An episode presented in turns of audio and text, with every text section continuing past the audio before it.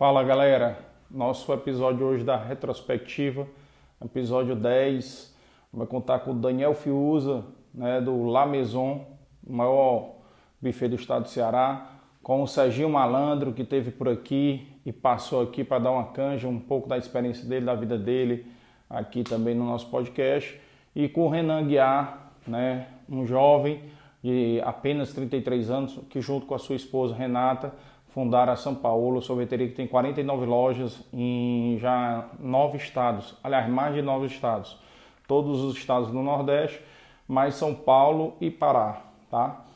Então não percam. E não esqueçam de se inscrever, deixar o like, tá? E compartilhar com os amigos essas histórias aqui que vocês estão vendo nessa retrospectiva.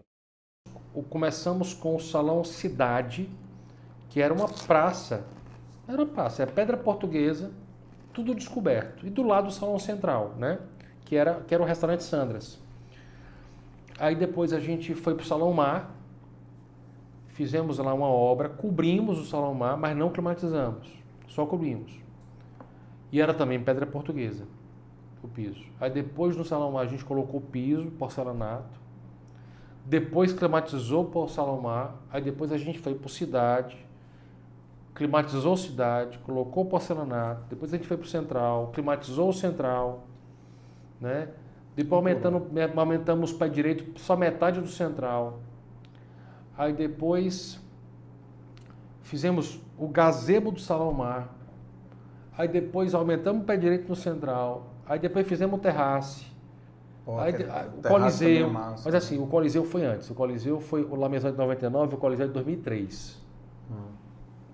Aí tem algumas coisas no Coliseu, cara. Eu cara, me falar para você. dois mil e cinco. Bem no começo. Pronto, bem no começo. Tu deve ter, a tua festa deve ter acontecido, cara, no Coliseu, quando ainda não tinha ar-condicionado. Tinha não. Meu irmão.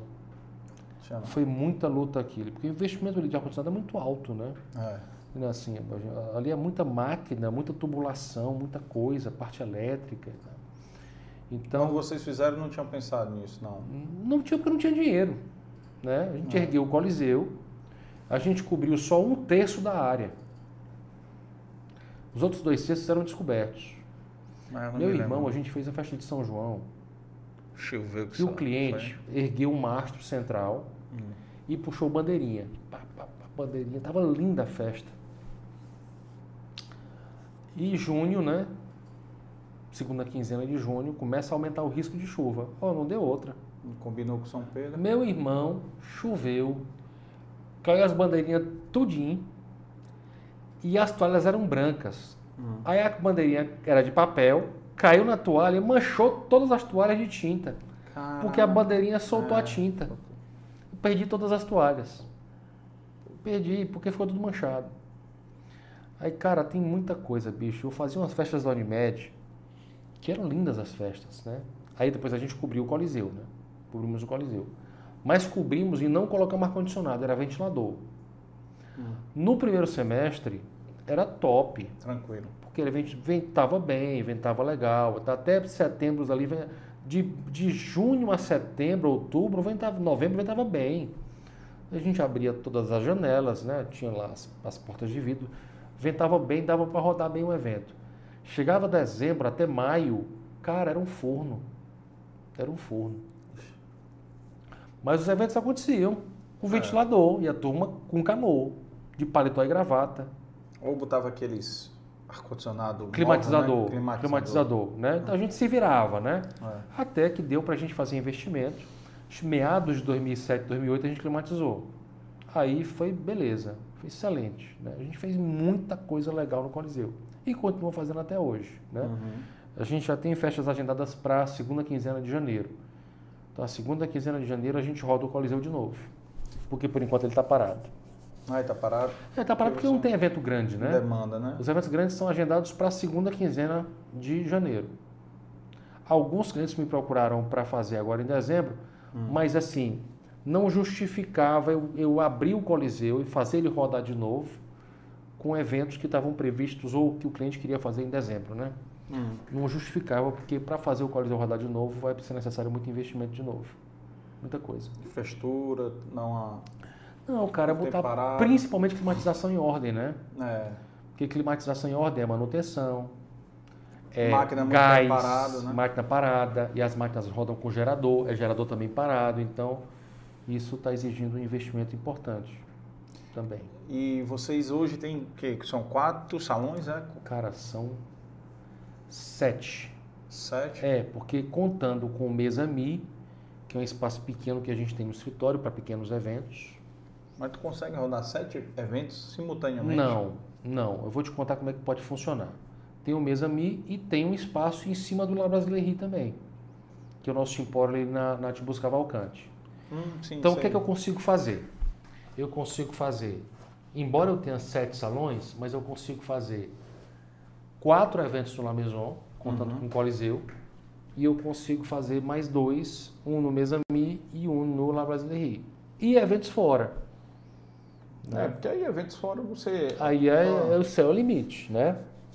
A tua mão de obra, é, tu tem o quê? Pouco funcionário fixo e muito... Cara, eu, eu, cheguei, a ter, eu cheguei a ter cento e sessenta C L T. Pô, é, é muita coisa. É, hoje eu tenho oitenta. Eu cheguei a ter quarenta e cinco. Na, agora na, é, na pandemia. Cheguei a ficar só com quarenta e cinco. Então eu estou recontratando pessoas... Né? E a principal força que eu tenho é na cozinha. O maior número de pessoas está na produção. E tu está priorizando recontratar o pessoal? Sim. Se foi demitido. De produção. Alguns já se empregaram, outros mudaram de setor, muitos se aposentaram. Sim. Eu tinha doze aposentadas trabalhando comigo. doze. Foi mesmo. Foram desligadas, né, na pandemia.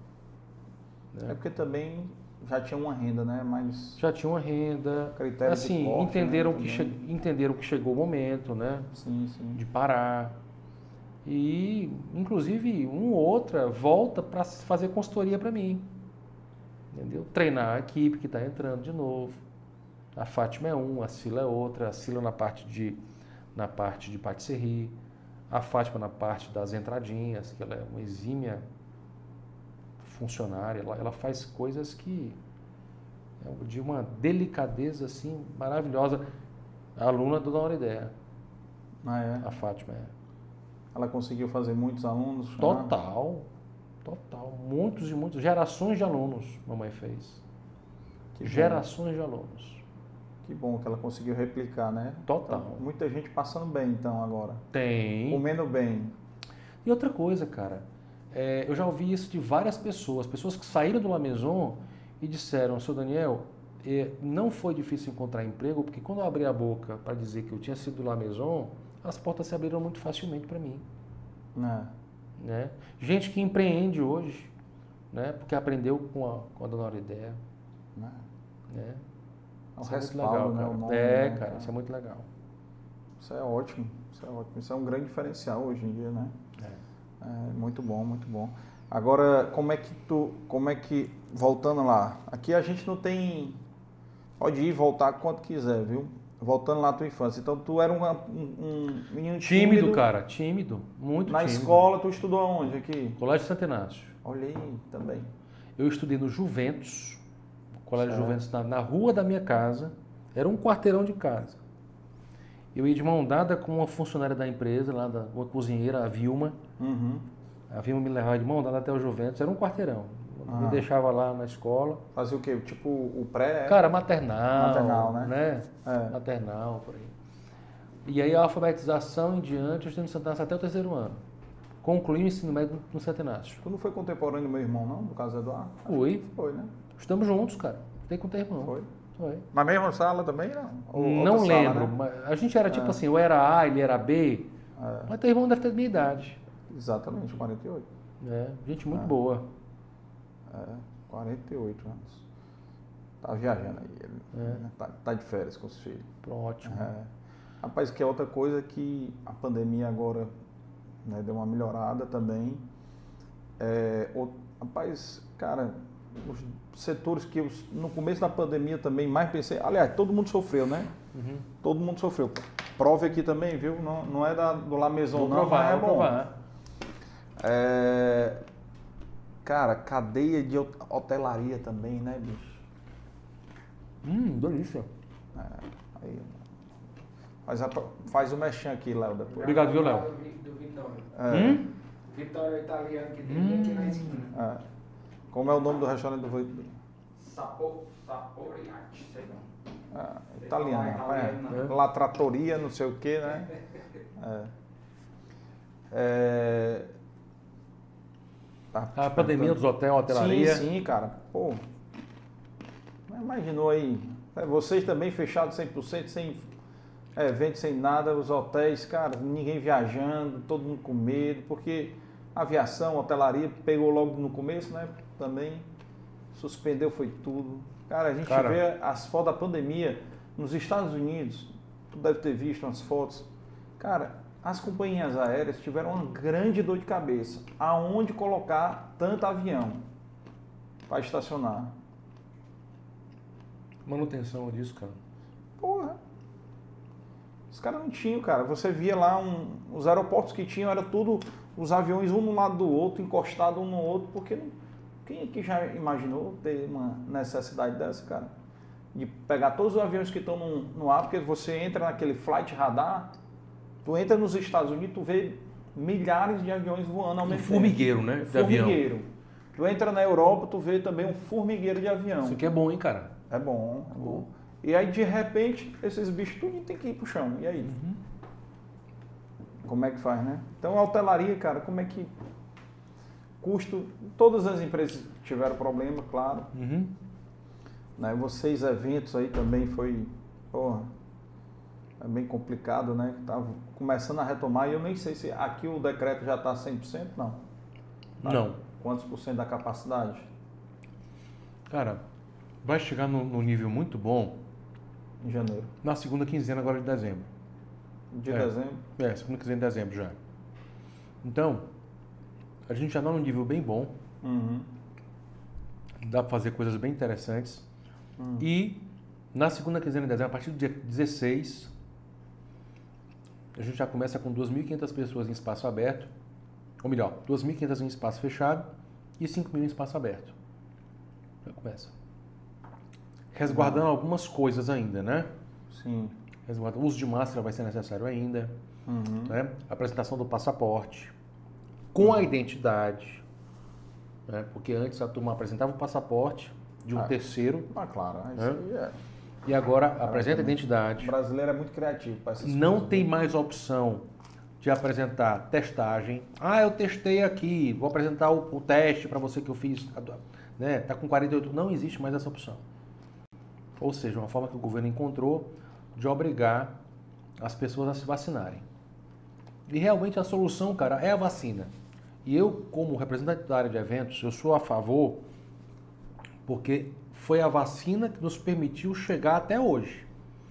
A gente poder faturar.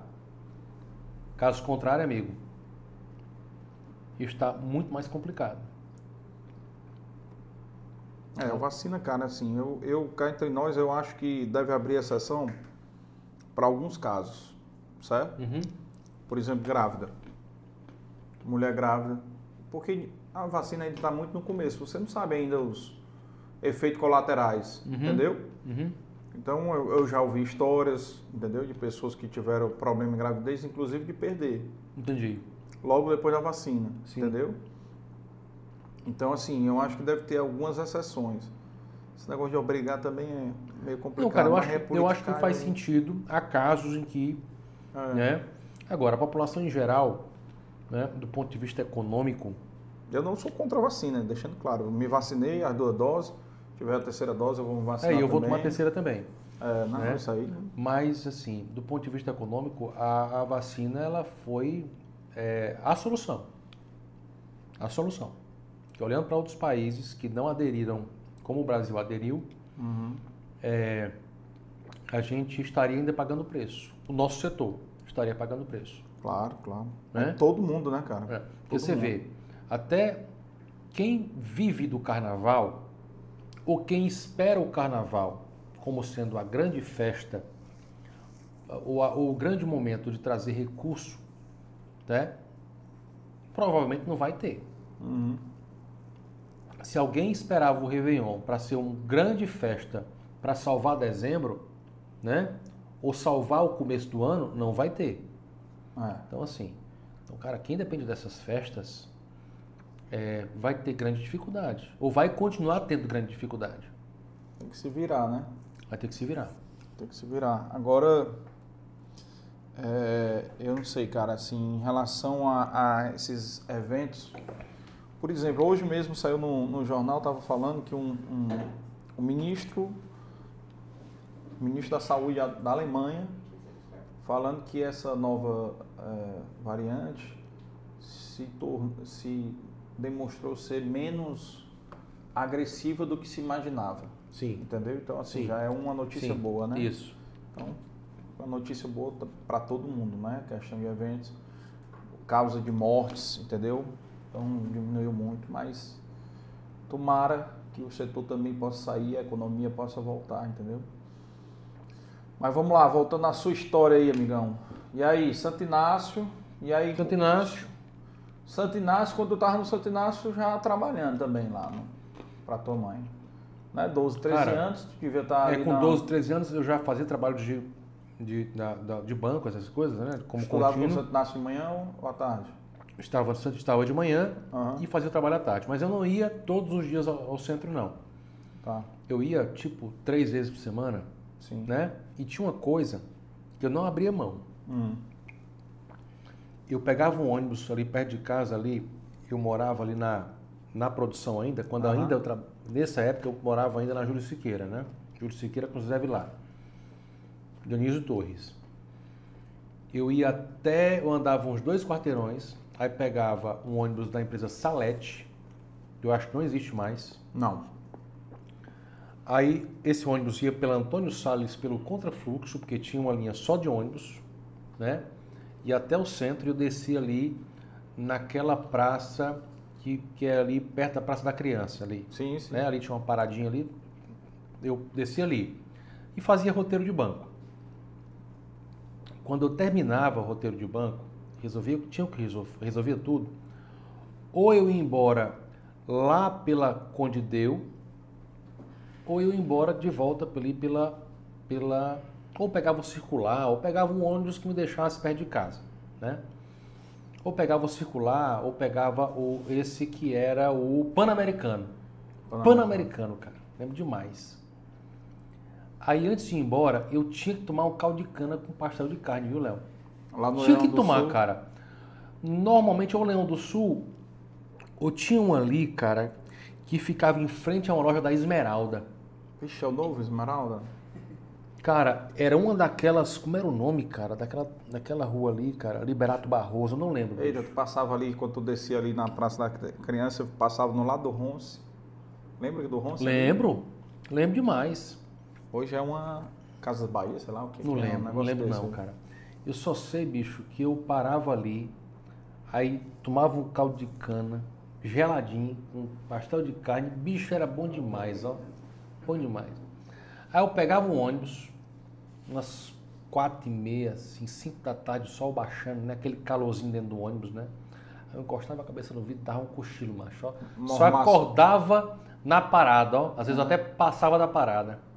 Aí voltava. Aí vinha andando pra casa, né? Aí... À noite estudava pro colégio, assistia um pouco de televisão. E é isso, cara, eu fazia isso, cara. Aí... E a tua mãe, como é que cobrava os estudos de vocês, hein, cara? Trabalhando? Cara, mamãe... Se virava nos trinta. Mamãe, assim... Pra estudo... Eu sempre passava direto. Eu não era um aluno excepcional. Uhum. Era um aluno regular. Né? Ali do sete, do oito, eventualmente um nove e um dez. Mamãe não me cobrava de estudo, não. Ou nada. Nem não olhava o que eu estava fazendo para estudar. Eu dei trabalho, eu não vou mentir. Eu dei trabalho. Aliás, assim, eu fui o único que dei trabalho. Eu era muito preocupado, macho. Eu era muito ansioso. Ah. Né? É, muito preocupado, muito ansioso, muito tímido. Para tu ter ideia, cara... É, meus amigos me chamavam para sair e eu não saía. Eu trabalhava no La Maison, nos eventos, ajudando, às vezes como copeiro, no bar, ajudando a encher copo com refrigerante de noite, entendeu? ficava em casa de final de semana. Adolescente. Adolescente, isso. Cara. quinze anos de idade, não saía Pô, não. Não tinha umas paquerinhas não nas festas? Não tinha não, acho. Não tinha não. Minha mulher, eu casei com ela. Hum. Foi a mulher que eu namorei mais e com quem eu casei. Né? É, porque as outras eu namorei duas semanas, três semanas, um mês. Só. Foi? E essa foi que me amarrou. Namorou três meses? Não. Essa eu namorei oito anos. Tô brincando. Namorei oito anos. Ela me engravidou do Arthur, meu filho mais velho, muito querido. Cara, me lembro lá do... Encontrei com você algumas vezes lá no Beach Place. Pronto, é. Eu tenho três filhos, né? O Arthur, a Marília e a Sofia. Maravilhosos. Qual a né? idade deles? O Arthur tem dezessete, fez agora em novembro. A Marília tem dez e a Sofia tem seis. O Arthur já é copeiro no La Maison? Não, cara, mas daqui a pouco ele vai vender uns pastelzinhos nas lojas, viu? Vai promover o pastelzinho, se Deus quiser. Bota pra trabalhar. Ou, com certeza. É o seu exemplo aí. É, com certeza. Não tá pra trabalhar. Negócio de trabalho... Não é de moleza, né? É. Não, e... É isso, cara. Aí concluí o ensino médio no Santo Inácio. Fiz uns seis meses de intercâmbio nos Estados Unidos. Foi maravilhoso. Uhum. A experiência campeã. Aí voltei. Onde é que tu morou lá? Morei numa cidadezinha chamada Camino, na Califórnia. Califórnia. É. Pertinho, três horas de Placerville, que é, ou melhor, três horas de Sacramento. Pô, morei perto lá. Morei em Woodland, vizinha a Davis, U C Davis, né? Lembra da universidade? Fica no noroeste. Experiência magnífica, cara. Campeão, bom demais. E voltei, terminei o terceiro ano, aí fiz administração na U E S, fiz bons amigos.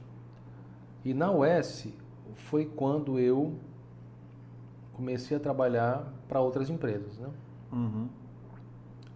E eu trabalhei primeiro é, na Purificadores Europa, vendi Purificador Europa, uhum. porta a porta. Lembro demais. Porta a porta, cara. Batia, pegava um roteiro... Saia batendo na porta para oferecer Purificador Europa. Aí tu não já tinha mais problema de vergonha, aí já tava... Rapaz, era uma luta, cara. Eu tinha um problema ainda, era uma luta. Ou aí pode ter sido o gatilho aí que resolveu isso pra ti? Pode ser, cara. Agora o que, que eu percebi, certo? Eu percebi o seguinte, rapaz... Qualquer pessoa pode vender qualquer coisa. Uhum. Desde que, primeiro, conheça bem o produto. Sim. Segundo, acredite no produto. Hum. Tá? E cara, fazendo essas duas coisas, essas duas coisas, hum.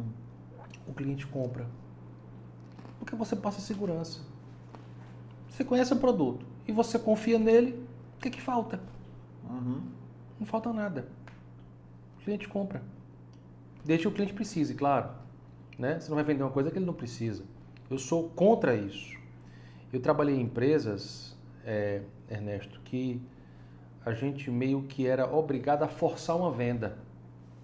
Eu trabalhei em banco, era assim, banco. É. Então, cara, isso, isso, eu, eu, isso, eu, eu, eu tinha um, eu fazia porque eu era obrigado, mas uhum. eu não gostava. O cara não precisa comprar. Para que eu vou vender mais volume? Se eu vender mais volume, eu tenho que promover o produto na loja, né? E isso me ajudou muito, essa história de vender volume, mas para vender volume eu preciso promover o produto na loja. Então essa dinâmica do varejo foi muito interessante. Então eu fui do Purificadores Europa um tempo, pouco tempo, depois eu fui para a Doloren. A Doloren é uma fábrica de lingerie, sim, sim. né? A Doloren, empresa carioca, é, da família Argauge, uma grande escola, grande escola. Passei lá um tempo também na área comercial, só que eu comecei como promotor de vendas. Eles tinham fábrica aqui? Não, Rio de Janeiro. Rio de Janeiro? Rio de Janeiro. Era só promotor? Então. Eu era promotor de vendas, eu ia vitrinista, eu fazia as duas coisas, né? Uhum. Então, é... as vitrines que você via na Samasa, na Ocapana, né, na Mesbla, passei por todas essas lojas, cara. Eu fazia vitrine e fazia exposição de produto nas vitrines. Trabalhei para a Aninha do, do, da, da, do, ponto, do Ponto da Moda. Fiz muito né, trabalho da, do Ponto da Moda. O Ponto da Moda era um grande cliente da Doloren. É, por fa falar nisso, falar em Aninha, eu estou devendo uma ligação para ela. Ela me ligou ontem, esqueci de retornar. Aninha, se você estiver me vendo, vi um beijo para você. E vou ligar para você de volta. Mas a Aninha é casada com o Regis. Regis Dias, do Sebrae. Sim, sim, sim. Queridos, muito queridos. Então a Aninha foi uma pessoa que deu, deu muita força na Doloren. Então, cara, eu fazia... Fazia vitrine nas lojas. E eu comprava...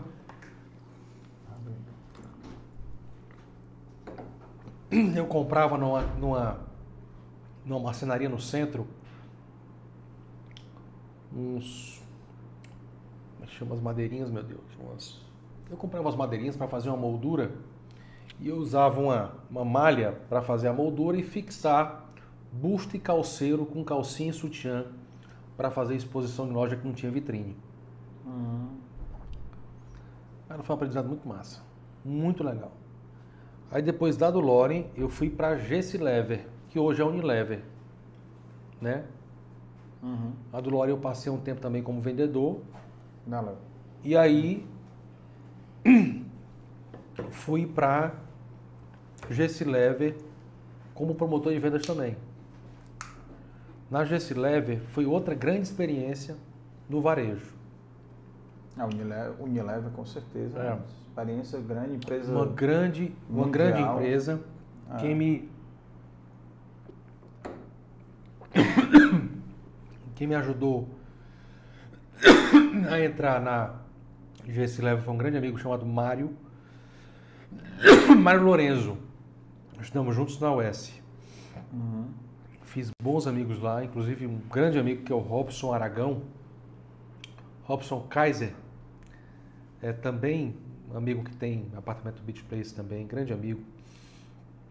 Então o Robson, trabalhamos juntos, eu... Estava saindo da, da Unilever e ele estava entrando, o Robson, né, como promotor.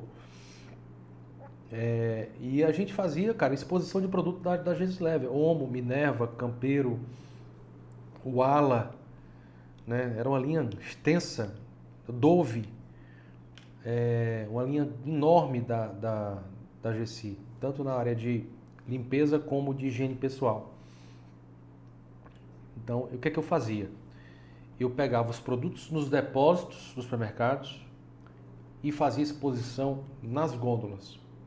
Fazia ponto extra, fazia exposição, roubava a frente da concorrência. Para dar mais visibilidade. Concorrente vacilava, eu enchia de produto da Gessilever, né? Essa dinâmica do varejo, cara, foi muito legal também.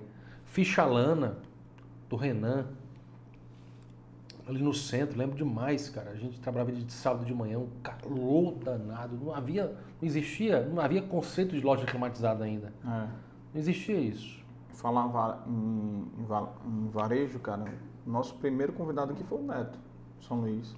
Aí. É. O Neto é um cara de uma visão gigantesca. O Honório e o Bosco, grandes amigos. A primeira loja e mais organizada de varejo foi a loja do Pinheiro, lá na Maraponga. Sim. Primeira vez que eu vi um estoque, cara, vertical. Os caras compraram umas, umas, umas estruturas metálicas e o estoque era vertical. Tudo muito organizado lá. Eles, né? Eles são muito profissionais. É. O Bosco Honório. Isso no começo, cara. No começo. Isso eu tinha vinte e um anos de idade. Né? vinte e um para vinte e dois. Então, ali foi o embrião, né, do Honório do Bosco. E, e, e outra coisa, o Bosco fala isso até hoje, né? Uhum. O Alexandre, filho do Bosco. É, o Tadeu, filho do Honório, que estão à frente hoje do negócio, né? Então, cara, muita coisa legal. Fiz bons amigos. O seu João, do São Luís. O Lauro. Né? Então, teve muita coisa legal aprendiz, aprendida aí na... Nessa jornada na... Isso é da época do Global. Hum? Da época do Global. Global, exatamente, cara. Global, Super Família, é. Né? Que foi comprado depois pela, por essa rede chilena, que eu não sei se é mais chilena. Exatamente, cara. Global do Sérgio. Ah, não me lembro. É, e o Sérgio vendeu para essa empresa, é, que, se eu não me engano, é chilena. Mas foi uma experiência muito legal também no varejo. Aí depois eu fui para... Aí tu já estava cacifado aí, comercialmente? Não, cara, assim, é, cara, bicho... É, já, já tinha, isso aí... É, já tinha, assim, o fato de ter sido promotor de vendas, cara, é, cacifou, foi já... campeão. Porque na ah, Doloren eu fui promotor, depois vendedor. Na G C I eu voltei a ser promotor e fui um tempo vendedor também. É, eu fiz interior... Eu fiz interior de Pernambuco, interior do Rio Grande do Norte, interior do Ceará, fiz Fortaleza. E depois eu fiz, fui para Beira Rio ser representante comercial de calçados. Vendi para o Clóvis Júnior. Foi? Né? Vendi para o Clóvis Júnior Casa Pio. Então saiu da Unilever para Beira Rio? Fui Beira Rio como representante comercial. E nessa época eu fui ser representante porque eu conseguia ficar no La Maison e ser representante. Conseguia fazer as duas coisas. Né? Uhum. E aí, isso foi em noventa e sete, noventa e oito, né? Em noventa e nove, o Lamezão estava sendo erguido no, no, lá, na, lá nas dunas. Ah. Aí não deu mais tempo de ser representante. Aí eu tive que largar a minha representação ah. e aí eu tive que ser cem por cento Lamezão. De lá para cá. E, e lá o teu irmão já tra, trabalhava, já fazia? Desde tu, sempre, desde a, sempre. A tua irmã também? A Isabela também. Bom. A Isabela também. Então, essa experiência de fora, cara, foi maravilhosa. Obrigado. Maravilhosa. É importante, né, cara? E, e... é legal, né, que vocês se dão muito bem. Então, tem um, um, um, as, digamos, as funções, áreas definidas. As competências, competências... Vão, se, vão se complementando, cara. E essa experiência de varejo me ajudou hoje no Lamezão em casa. Nesse uhum. projeto aí do pastelzinho do supermercado, das petas... das pizzas. E me diz uma coisa, e como é que tá, como é que surgiu essa ideia, como é que foi essa demanda aí? Eu recebi aqui também o, o Pedro do Floresta, tu conhece sim, o Floresta? Sim, sim, conheço, demais. Pedrão é meu amigo da adolescência, de farra junto. E, e o Pedrão também fez essa pegada aí, né? Também eu acho que quem tinha restaurante, né? E no caso de vocês também a mesma coisa, que já tinha cozinha, né? Uhum. Teve que se virar realmente. Como Mas... é que surgiu essa ideia? Como é que tu formatou? Mas é o seguinte, cara, foram várias mãos, né? Muitas mãos. Eu lembro que no começo da pandemia, a gente... É, eu olhava para os lados e ficava perguntando, cara, como é que eu vou fazer para faturar? É... com esse passivo gigante que eu tenho aqui, de folha de pessoal, de aluguel. E, e, cara, era muito desafiador. Caiu quantos por cento logo no primeiro mês? Ah, cara, zerou. Zerou? Zerou, cara. Ninguém fechava nada. E o que estava fechado foi cancelado. Ou seja, tu ia ter, eu que, tinha uma tu ia conv... ter que fazer depois, de qualquer eu tinha uma maneira. Convenção de uma empresa, cara, grande, cara. Eu estava chegando em São Paulo dia onze, quando eu aterrissei, hum. decreta da pandemia. Né? Dia dezenove o governador fecha. Foi. Eu estava chegando de volta de São Paulo dia dezoito. Dia de São José, feriado, dezenove de março de dois mil e vinte, fechando tudo. E eu achava que ia durar duas semanas. Mas todo mundo no começo, né, cara? Todo mundo no começo, eu acho que tinha essa... essa expectativa, né? De aí, o que, que aconteceu, cara? Olha só. É... Final de dois mil e dezenove para dois mil e vinte? Não. Não. Segundo semestre de dois mil e vinte, o Adriano, a Paloma e a Isabela, a Paloma é minha sobrinha, hum. né? Que ela, ela toca o La Brasileira. Menino inteligente, tem umas ideias muito legais, né? Eles receberam o Neto do São Luís lá no La Brasileira. Uhum. Para o Neto tentar avaliar que produto nosso a gente podia ter na rede dele, né? Nessa época, a Paloma e a Isabela já tinham desenvolvido... Vocês procuraram o Neto ou o Neto procurou vocês? Eu não sei quem foi que começou, não sei uhum. não. Boa pergunta. Vou descobrir e te falo. Isabela responde aí, Isabela tá... Ela responde aí. É, já, Isabela já ela, ela responde aí. Aí, cara, o, o Neto viu um freezer nosso, lá no La Brasileira, hum. e a Paloma e a Isabela já tinham desenvolvido uma embalagenzinha, semelhante à embalagem atual, com uma cinta de papel, né, com o pastelzinho já congelado, pré-frito, do jeito que é hoje, com sabores carne, queijo e fungo. Aí o Neto olhou, pastelzinho. Aí também deve ser doido pelo pastelzinho, né? Pastelzinho do La Maison, quero lá no São Luís. Aí começou o trabalho de rotulagem, de, né, de, de fazer tudo o que a gente tinha que fazer para fazer com que o produto pudesse ser comercializado numa grande rede. Sim. Né? Primeiro dia de venda no São Luís, sete de janeiro de dois mil e vinte e um. A gente começou em quatro lojas. Agora, né? Agora. Uhum. A gente começou em quatro lojas. Na época, inclusive, é, eu não ia participar comercialmente do projeto supermercado. Por quê? Porque a gente vinha de um final de ano e a gente entendia que ia retomar, né? Como não retomou, eu tive que... É, acabei dando uma força no projeto do supermercado. E começou a tomar muita energia. E eu comecei a entrar de cabeça no projeto comercial do supermercado, né? Então, o que eram quatro lojas do São Luís, hoje são quinze. Quase todas, pô. Tem vinte, vinte e duas, vinte e três, né? É, porque tem algumas que ainda não tem espaço uhum. para entrar o pastel. Espaço né? físico são pequenas. Pequenas. Né? É, então, hoje são quinze lojas que têm um produto, os produtos La Maison. É, de três S K Us, né? A gente chama produtos, né? De três pastelzinho, a gente tem hoje sete. São sete sabores. Entretanto, seis estão no São Luís. Só um não está ainda lá.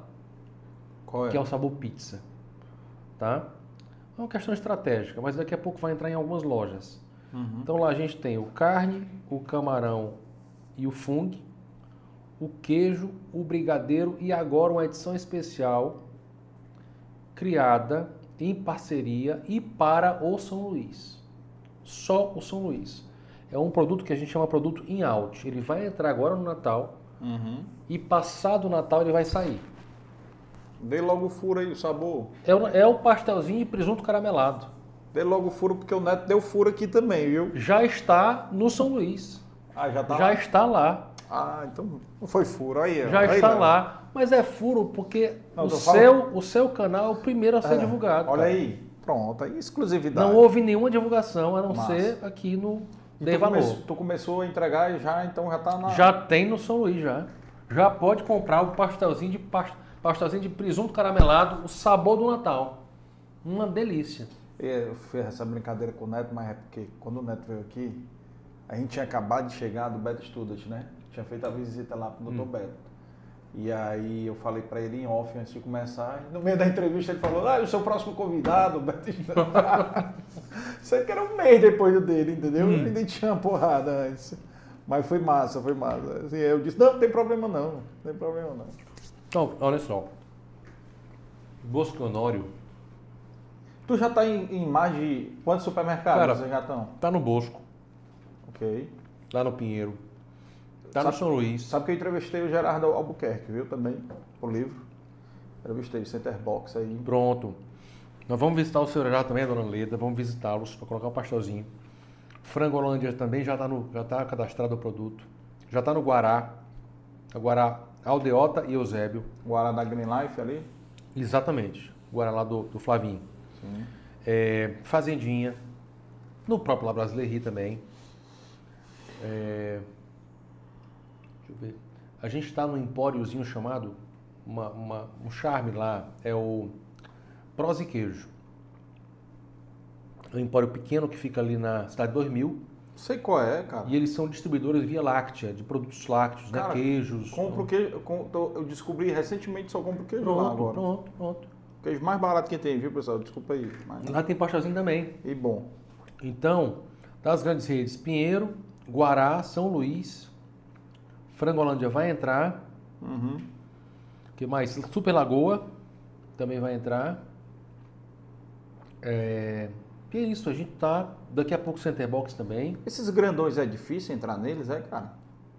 O, cara, o grandão que eu falo é o Pão de Açúcar, o Carrefour, não, esses Pão de Açúcar, aí. A gente tá... O Pão de Açúcar, assim, ele tem um, ele tem um processo de cadastramento de produto muito rigoroso e demorado. É? Chega a demorar seis meses ou mais. E vocês já começaram? Começamos. O grupo G P A. Já? Começamos. A gente deu entrada já faz uns noventa dias.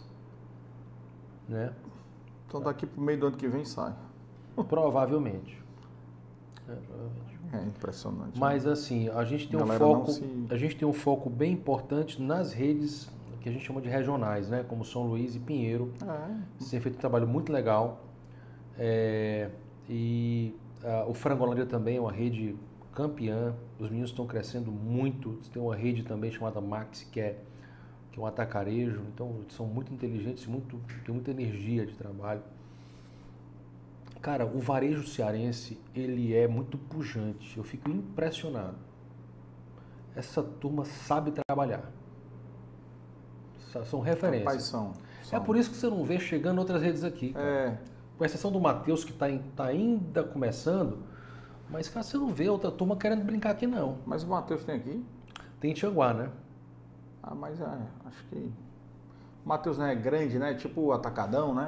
É, é, é tipo assim... É, é também. De... Também, né? Hum. Eu não sei em que formato ele vai vir pra cá. Hum. Não sei, mas ele vem pra Fortaleza. Ele é do Pará, né? É Maranhão. Maranhão? É. Ah, é? Só Maranhão. É do Pará, né? É. Maranhão. Mas assim, a turma do varejo daqui é uma turma que a gente tem que aprender muito com eles. Eles são muito bons. Cara, tu falou aí... Uma coisa que eu me lembrei, de onde é que surgiu a ideia do La Brasileira? La Brasileira, também... cara, é um projeto, é um projeto do, assim, que eu não participei em absolutamente nada, uhum. mas é um projeto do Adriano com as filhas. Ah, né? É? Elas, eles desenvolveram a marca, uhum. a marca foi desenvolvida pela mesma agência que desenvolveu as embalagens do pastelzinho, da pizza e do Lapeta. Tudo passou pela mão do, do mesmo, do mesmo, da mesma agência. É um cara que a gente gosta muito, o Rodney. Uhum. É um cara muito bom, muito profissional, muito querido, muito sério, comprometido. Tem quantos anos já? Lá Brasileira, salvo engano, tem uns seis anos. Salvo era engano. Uma outra padaria ali, não era? Também... Ali era a padaria do Ricardo. Sim, Ricardo, amigo Ricardo. também, Ricardo, Sim, Ricardo é... Foi do Sindipan. Exatamente, Ricopani. Ricopani, isso. É. Fizemos bons eventos juntos, o Ricardo. Ricardo trouxe uma convenção nacional da, da panificação, cara. Ele trouxe o Congrepan pra cá. Foi? Belo evento. Na época, na época o Alexandre Pereira também era ligado ao Sindipan, uhum. mas o Ricardo era o presidente do sindicato. E ele trouxe o Congrepan dois mil e seis, se não me engano. dois mil e seis. O Ricardo era meu vizinho, cara. Gente boa. Sim. Era casado, casado com a Denise, né? Exatamente. Mulher do dinheiro, né? É. Financeiro, né? É. é. Gente boa também. Casal top ali. Pronto, pois é, cara. Ricardo. Fizemos muita coisa juntos. Ah. Trabalhamos muito juntos. Massa. E aí surgiu, então... Mas aí o, o, o, o La Brasileira não é do grupo, né? É, do... é, ele tem conexão, ele tem conexão com La Maison, mas eu em particular, não eu, tem. eu não fiz parte da fundação, né? Ah, sim, ou sim, do, certo. Ou do planejamento, ou do conceito, ou da... não, eu não fiz. Vocês, ele vendem coisas lá, produzidos no La Maison vários, então, também? vários. Ele não deve ter... A cozinha é pequena lá, né? É, toda, a produ toda a produção de lá é feita na, na, numa padaria que fica do lado do La Maison. Ah, fica... Então a produção do La Maison fica aqui, a padaria de lá fica aqui do lado. Ah, então na mesma área. Eles ele não têm praticamente nada, então lá... Lá é o que a gente chama de ponto quente, né? Lá, é, lá vai, por exemplo, pão congelado, hum. aí lá assa lá. Carioquinha é. congelado, assa lá. Muito boa a história do Daniel, né? Então agora vocês vão ficar com o Sérgio Malandro. Então o Sérgio Malandro aí, para quem é, tem mais de trinta e cinco anos, dispensa né, a apresentação. E sem dúvida nenhuma é uma história de superação fenomenal, acompanha aí, tem muita coisa dele aí já no nosso Instagram, no nosso Reels, tá bom? Aproveitem, se inscrevam, deixem um like e compartilhem. Isso aí eu comecei a fazer stand-up em, em, em mil novecentos e noventa e nove. Aí pô, fiz aí os teatros todos, os teatros lotados no, no Brasil, teatros com três mil lugares, dois mil e poucos lugares. E agora voltamos a fazer, né, bicho? Agora estamos aí nessa... fazendo para tudo que é lado. Fiz o Teatro Clara Nunes agora do Rio de Janeiro, pô, abarrotado. Obrigado, Rio de Janeiro. Já está cem por cento é, da capacidade lá no Rio? Lá no Rio de Janeiro está. Tá. O teatro, o teatro lotado. Tinha, no, do, do Clara Nunes eram novecentas e setenta pessoas. É. Eu fiz o Teatro Bradesco do, em São Paulo. Fiz o Teatro Safra em São Paulo, que é um teatro também muito bonito. Fiz o Teatro Riachuelo no Rio. Fui para Floripa. É, agora a porteira abriu, graças a Deus, cara, graças a Deus. Agora estamos com medo aí, né, cara, porque agora fechou o Réveillon no Rio de Janeiro, é. fechou já, São Paulo. Mas só, também. Só público, né? Só evento público, né? Particular tá, pode ter, né? Por enquanto a gente está é. aí trabalhando, né, cara, é. mas a gente fica com medo, né, cara? É. Por exemplo, falei com a Xuxa, em março eu vou fazer o navio dela, o navio Xuxa. Certo. A Xuxa convidou só que ela queria, né? O pessoal contratar. Eu fui contratado para fazer o meu show lá de stand-up e tal, blá. E, e ela convidou a Cláudia Leite, o Lulu Santos e a Ludmilla. Nós vamos fazer o navio dia vinte e cinco, vinte e seis, vinte e sete, que é aniversário dela. E ela vai fazer o showzão dela no navio. O, showzão, o show dela é, vem a nave, é uma coisa de louco. Todo mundo chora. Todo mundo chora. Ela lembra o show da Xuxa. É, ela descendo na nave. Legal. Aí as pessoas choram, meu irmão, todo mundo chora. É emocionante. Eu, ah. fiz, um, eu fiz um com ela no Vivo Rio, que ela, ela me chamou e falou, Serginho, vem cá, entra de príncipe, tá, na, na hora da lua de cristal. E eu fui lá ver o show dela, né, no Vivo Rio. E fui participar do show. E eu fiquei vendo o início do show, né, cara, que eu não tinha visto ainda. É um show novo que ela tá fazendo. Malandro, quando ela desce aquela nave, meu irmão, pá, pá, pá, pá, pá, pá, pá, pá. Meu irmão, eu ficava só olhando a plateia ali, né, que eu estava ali atrás, ah. nos bastidores, todo mundo chorando, aquela loucura, é uma coisa de louco. É emocionante, né? É, é lembrar, é, né, é. o tempo que você era criança, é, criança, né? É, porque todo mundo era criança, bicho, tinha sete anos, oito anos, é. seis anos, nove anos, então você tem uma imagem, né, do que você, quando você cresce. As pessoas às vezes me veem na rua, outro dia um cara, eu estava numa balada, aí um cara me viu assim, pá, me falou assim, eu posso dar um abraço? Eu falei, claro, o cara é grandão, meu irmão, o cara me abraçou, aí falou assim, eu, eu posso apertar mais esse abraço? Eu falei, porra, pode, né, cara? Tava tudo... O cara começou a chorar, falou assim, olha, você, eu estou abraçando a melhor parte da minha vida, que foi a minha infância, eu sou um policial, eu já matei muita gente pelo meu trabalho, eu tive que matar. Só que você, eu estou abraçando a coisa mais pura que eu tive, que foi a minha, a minha infância. E você fez parte da minha infância. infância. Aí o cara começou a chorar, brother. Eu quase comecei a chorar junto com ele também, só que ele me apertava tanto, que eu falava, tá bom, tá bom, tá bom. O cara me apertava, porque ele era... grandão, né? né? Ele era grandão, grandão e estava emocionado. É. Mas eu me emocionei também quando ele, quando ele, ele, quando ele, ele começou a... A chorar, a chorar né, cara? É porque as pessoas, quando me olham, falam, puxa, você fez parte da minha infância. Às vezes, a, aquela infância dele foi a melhor parte da vida dele. De repente, por exemplo, esse cara, por exemplo, ele era um policial que ele falou, pô, já matei muita gente, a minha profissão, porra, às vezes não tem jeito. E você é a pureza que, que, eu, que, eu, que eu vivi. Que viveu. Então, é... vários momentos da minha vida, existem vários depoimentos de, de, de, de completamente diferenciados. Né? Como também tem as partes engraçadas, né? Outro dia agora eu estava eu tava no hotel, entrei no elevador e a moça entrou também no elevador, já começou a filmar. Estou aqui no elevador com o Serginho Malandro. Mamãe, mamãe, olha aí, você adora ele. Manda um beijo pra minha mãe. Eu falei, claro, estava ali ao vivo. Beijo, beijo, mamãe. Como é que é o nome dela? Ela, Luzinete. Eu falei, como é que é? Luzinete. Eu falei, puxa, mas é Luzinete mesmo? Aí ela desligou e falou assim, ué, não gostou do nome da minha mãe? Eu falei, não, é porque esse nome Luzinete me lembra duas contas atrasadas, Luz e Nete.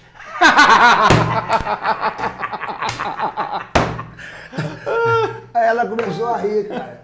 Eu falei, liga de novo aí, pô, liga de novo. Liga de novo. Liga de novo o vídeo aí, pô.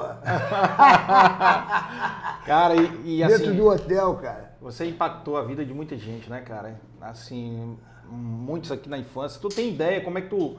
Esse teu termômetro aí de chegar nos cantos, as pessoas chegarem em ti, contar, se abrir, como, como esse policial falou, né? Isso deve acontecer constantemente contigo, né? Acontece, acontece. Mas sabe, parece a melhor parte da, da história é essa, né? Quando as pessoas... Ah, elas reconhecem, eu, por exemplo, sou um cara que eu ando na rua, as pessoas me olham, yeah, yeah, glu, glu, glu, glu, yeah, yeah. Tu não viu ali no aeroporto ali? Yeah, yeah, foi, foi. Assim, é. É o tempo todo isso, bicho. Ninguém é. me leva a sério, meu irmão. Pô, ninguém é. me leva a sério. Eu, gente, pessoal, a gente atrasou um pouquinho, porque veio direto do aeroporto aqui e teve um pouquinho de atraso lá no, no desembarque, mas assim que ele saiu, as pessoas já eram reconhecendo ele. De máscara, né? E ainda é, de, de máscara, máscara ainda, né? A gente fazia, então, é, cara. É, cara. É loucura, legal, bicho. Legal o carinho, né? Eu liguei na rua, ia, ia. Outro dia entrou uma cozinheira nova na minha casa, bicho. Com sessenta e poucos anos, eu estou fazendo obra na minha casa, só, eu estou uma, uma, uma senhora lá, uma, uma, uma pessoa nova lá. Aí eu desci a escada, olhei aquela senhora, bom dia, lá, yeah, yeah. Eu falei, o que, que a senhora vai fazer pro almoço? Faz glu, glu. Eu não sei nem o que eu vou comer, brother. Eu não tenho lugar que eu não posso ir velório, não posso ir velório, brother. Toda vez que eu vou no velório, dá merda, bicho. Eu rezo pra ninguém morrer. Morreu meu tio, minha mãe, vamos no velório. Eu falei, vai dar merda, vai dar merda, não deu outro. Quando eu entrei no velório, tinha um cara assim, atrás do cachorro me encarando assim, ó. Aí eu pô, já baixei a cabeça, mas esse cara é louco, bicho. Quando eu levantei, ele tá lá, no meio do, do, meio do velório. Tá, aí eu, pra não decepcionar, fiquei aqui de lado, né? Só fazendo assim, ó. Ah, meu irmão. Aí eu tô no enterro, meu irmão, tô no enterro parado, que eu pouquinho vejo uma mão aqui, falei, deve ser meu primo. Quando eu olho, ha! Meu sentimento, falei, você é louco, meu irmão? Ah, sou teu fã, posso tirar uma foto? Falei, aqui? Não, atrás do túmulo. Aí eu fui lá pra trás Caralho. do túmulo, né, cara? Fui lá pra trás do túmulo, ha! Tirar foto no meio do enterro. Mas é assim, bicho. Cada coisa, hein? Mas isso é que faz parte, isso aí é que é bacana, isso aí que, faz, que, é, que é legal da... O legal da vida é isso, é, bicho. É. Esse é o maior reconhecimento, é, é quando as pessoas, elas, elas vêm até você, elas brincam. Porque as pessoas me olham, bicho, elas começam a rir. Isso é a melhor coisa, né, bicho? Quando você consegue fazer com que as pessoas possam se divertir. Porque quando eu fui no Chico Xavier, ele falou pra mim, a sua missão nessa vida é levar alegria pras pessoas. E até hoje eu, eu tento cumprir a minha missão, né? Mas eu nunca mais esqueci, eu fui lá em Uberaba, lá no Chico Xavier, que eu queria ver se meu pai se comunicava comigo. Hum. E aí eu estava na, na, na casa dele ali, eu estava tava conhecendo ele, e eu vi uma parada no Chico Xavier, uma coisa muito que me marcou assim, que eu nunca mais esqueci. Eu tinha, antes eu tava, antes eu fiquei vendo lá a psicografia, né? Uhum. Que, que tem lá uma, uma sala onde todo, né, aquelas pessoas todas de Uberaba, aquelas, umas filas enormes, né?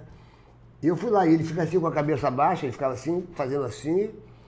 Aí alguém vai, puxa isso aqui, bota outro papel, ele fica assim, assim, assim, assim. Durante umas quatro, cinco horas, bicho. Quatro, cinco, seis horas, é. Só de ver eu já estava cansado. Eu falei, pô, meu irmão, ele já tinha uma idade, o Chico, quando eu fui lá. E ele só aqui assim, assim, assim. Aí quando acabou, aí eu, eu, eu fui conhecendo, né, na, na, ali na casa dele, que é uma casinha humilde, meu irmão. Eu nunca conheci um cara tão humilde na minha vida. E o empresário tinha conseguido uma carta do filho. Hum. Isso aí eu vi, ninguém me contou nem nada. Eu estava na sala, esperando para conversar com ele, né, para conhecer ele e tal, para dar um abraço dele.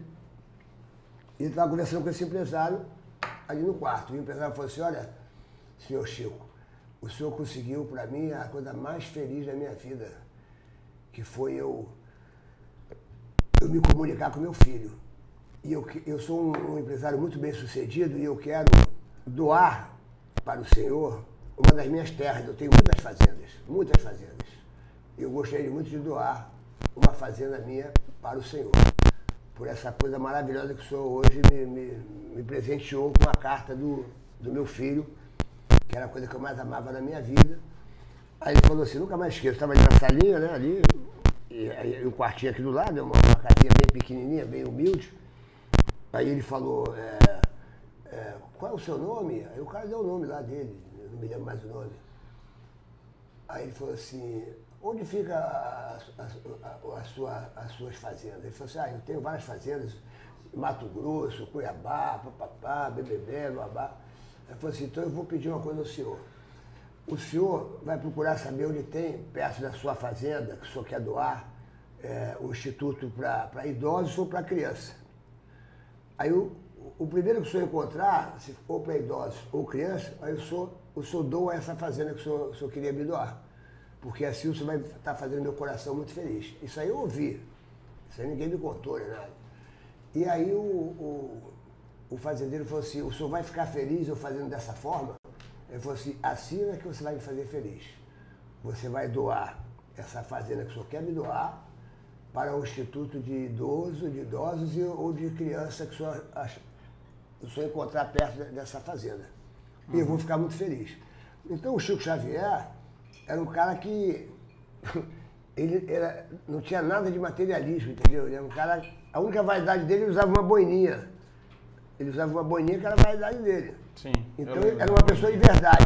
Aí quando eu fui conversar com ele, ele falou, ó, Serginho, você tem uma missão nessa vida. Em qualquer lugar que você esteja, em qualquer lugar do mundo que você esteja, a sua missão é levar alegria para as pessoas. Essa é a sua missão. Aí eu sempre até termino meu show e às vezes eu falo algumas coisas, dependendo do, né, tanto show, que às vezes no final do show eu, eu falo isso para as pessoas, que eu, eu tenho uma missão de levar alegria e eu falo, eu acho que hoje eu pelo menos tentei e consegui levar um pouco de alegria para as pessoas. Que é a minha missão. A minha missão é levar alegria para as pessoas, sacou? Então eu vou, eu vou nesse ritmo aí. Então quando eu vejo uma pessoa rindo, quando eu entro num show e as pessoas dão risada, quando eu ando na rua e as pessoas me olham e dão risada, eu fico feliz. Você consegue que a pessoa se desconecte dos problemas dela, né, no show? A pessoa esquece e fica feliz ali no show, né? Porque às vezes a pessoa vai cheia de problema na cabeça é. ali, tá indo lá pro, pro teu show e, e ela consegue, talvez ali naquelas duas horas de show ali, uma hora e meia de show, consegue desconectar através do humor, do teu humor, né? É uma... Fazer sorrir é um, um é, dom. Uma vez, uma vez eu, eu, eu acabei o meu show, foi lá no Hotel Renaissance, lá em São Paulo. O Hotel Renaissance tem um teatro muito bonito lá, que é o Teatro Renaissance, e eu estava fazendo uma temporada lá. Eu fiquei um ano naquele teatro lá. E aí, quando acaba meu show, eu mandava as pessoas que queriam tirar foto, fazer uma fila, né? E, e nesse hotel a gente sai do teatro e fica, tem um, uma sala enorme, né? Com um tapete enorme e tal, enfim. E aí eu ficava ali tirando as fotos das pessoas. E aí, a última pessoa que foi tirar foto comigo, ela falou assim, olha, Serginho, eu quero é, agradecer a noite que eu vivi hoje. Porque eu perdi a pessoa que eu mais amava na minha vida, que era minha esposa. Eu estou sem sair da minha casa há uns três meses, que eu não saio da minha casa. Eu não sentia alegria de nada para sair da minha casa. Eu só ficava dentro da minha casa, vivendo meu luto.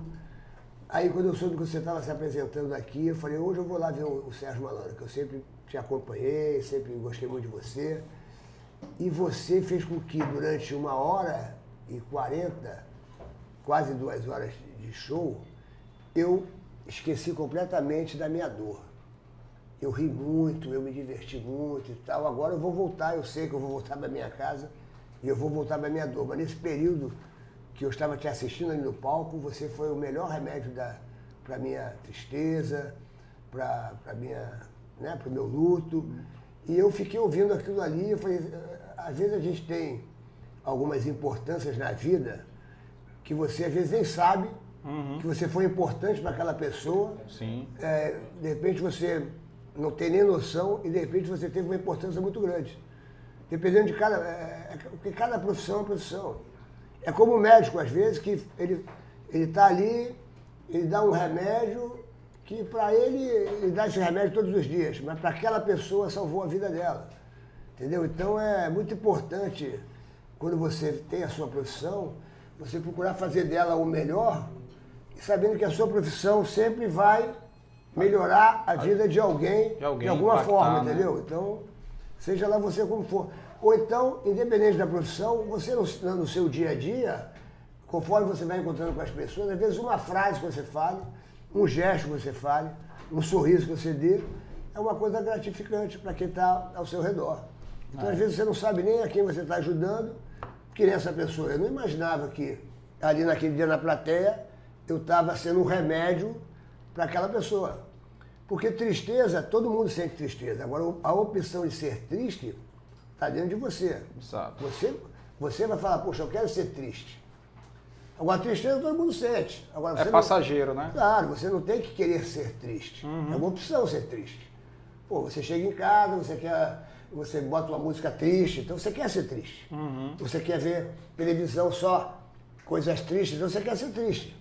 Agora, se você quer mudar essa parada, você chega em casa, você bota uma música alegre, você procura conversar com pessoas positivas, você fala, não quero ver, não quero ouvir notícia negativa, aí você liga a televisão, você, pô, eu, eu, por exemplo, sou um cara que eu, eu não vejo muito mais jornal. Nem eu também. Quando começa a ver aquelas notícias tristes, tal, pá e tal, eu mudo de canal, eu, eu não vejo.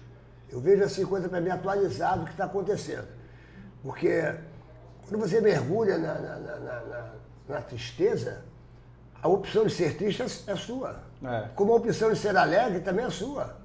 Procure falar com pessoas mais positivas, ouvir coisas melhores. Sacou? Então, na vida, você tem que saber qual é o caminho que você vai pegar. E muita gente fala, ah, tô triste. Tudo bem, meu irmão. Tristeza, a gente sente tristeza. Quem é que não sente tristeza?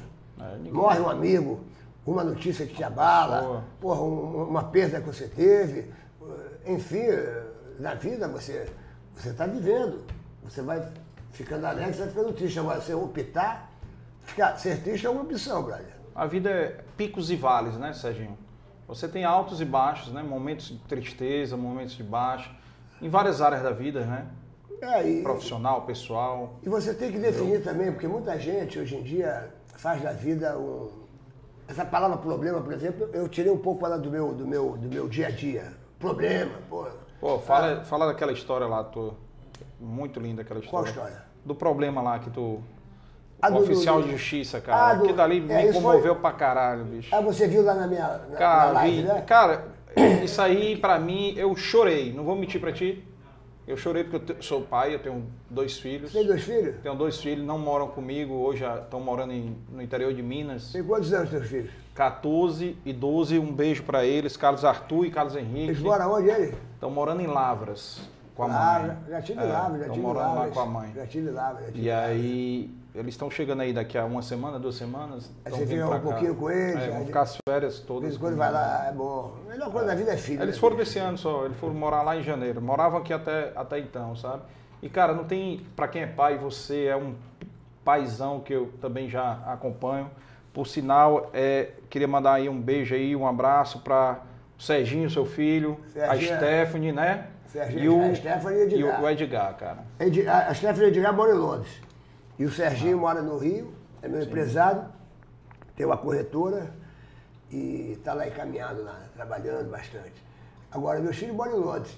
E essa história que, tava, essa história que você viu no, no, no, na, na minha live foi uma live que eu fiz na época da pandemia, né? Isso. Eu comecei a fazer a live, contando minhas histórias engraçadas e tal, mas de repente comecei a falar é, do momento muito difícil que eu passei em mil novecentos e noventa e seis, quando eu saí do... do, do Eu saí da Globo em noventa e quatro, retornei para o S B T e aí o Silvio Santos resolveu parar os programas todos, fez uma auditoria lá internacional, onde descobriu uma opção de, de besteirada lá, enfim. De...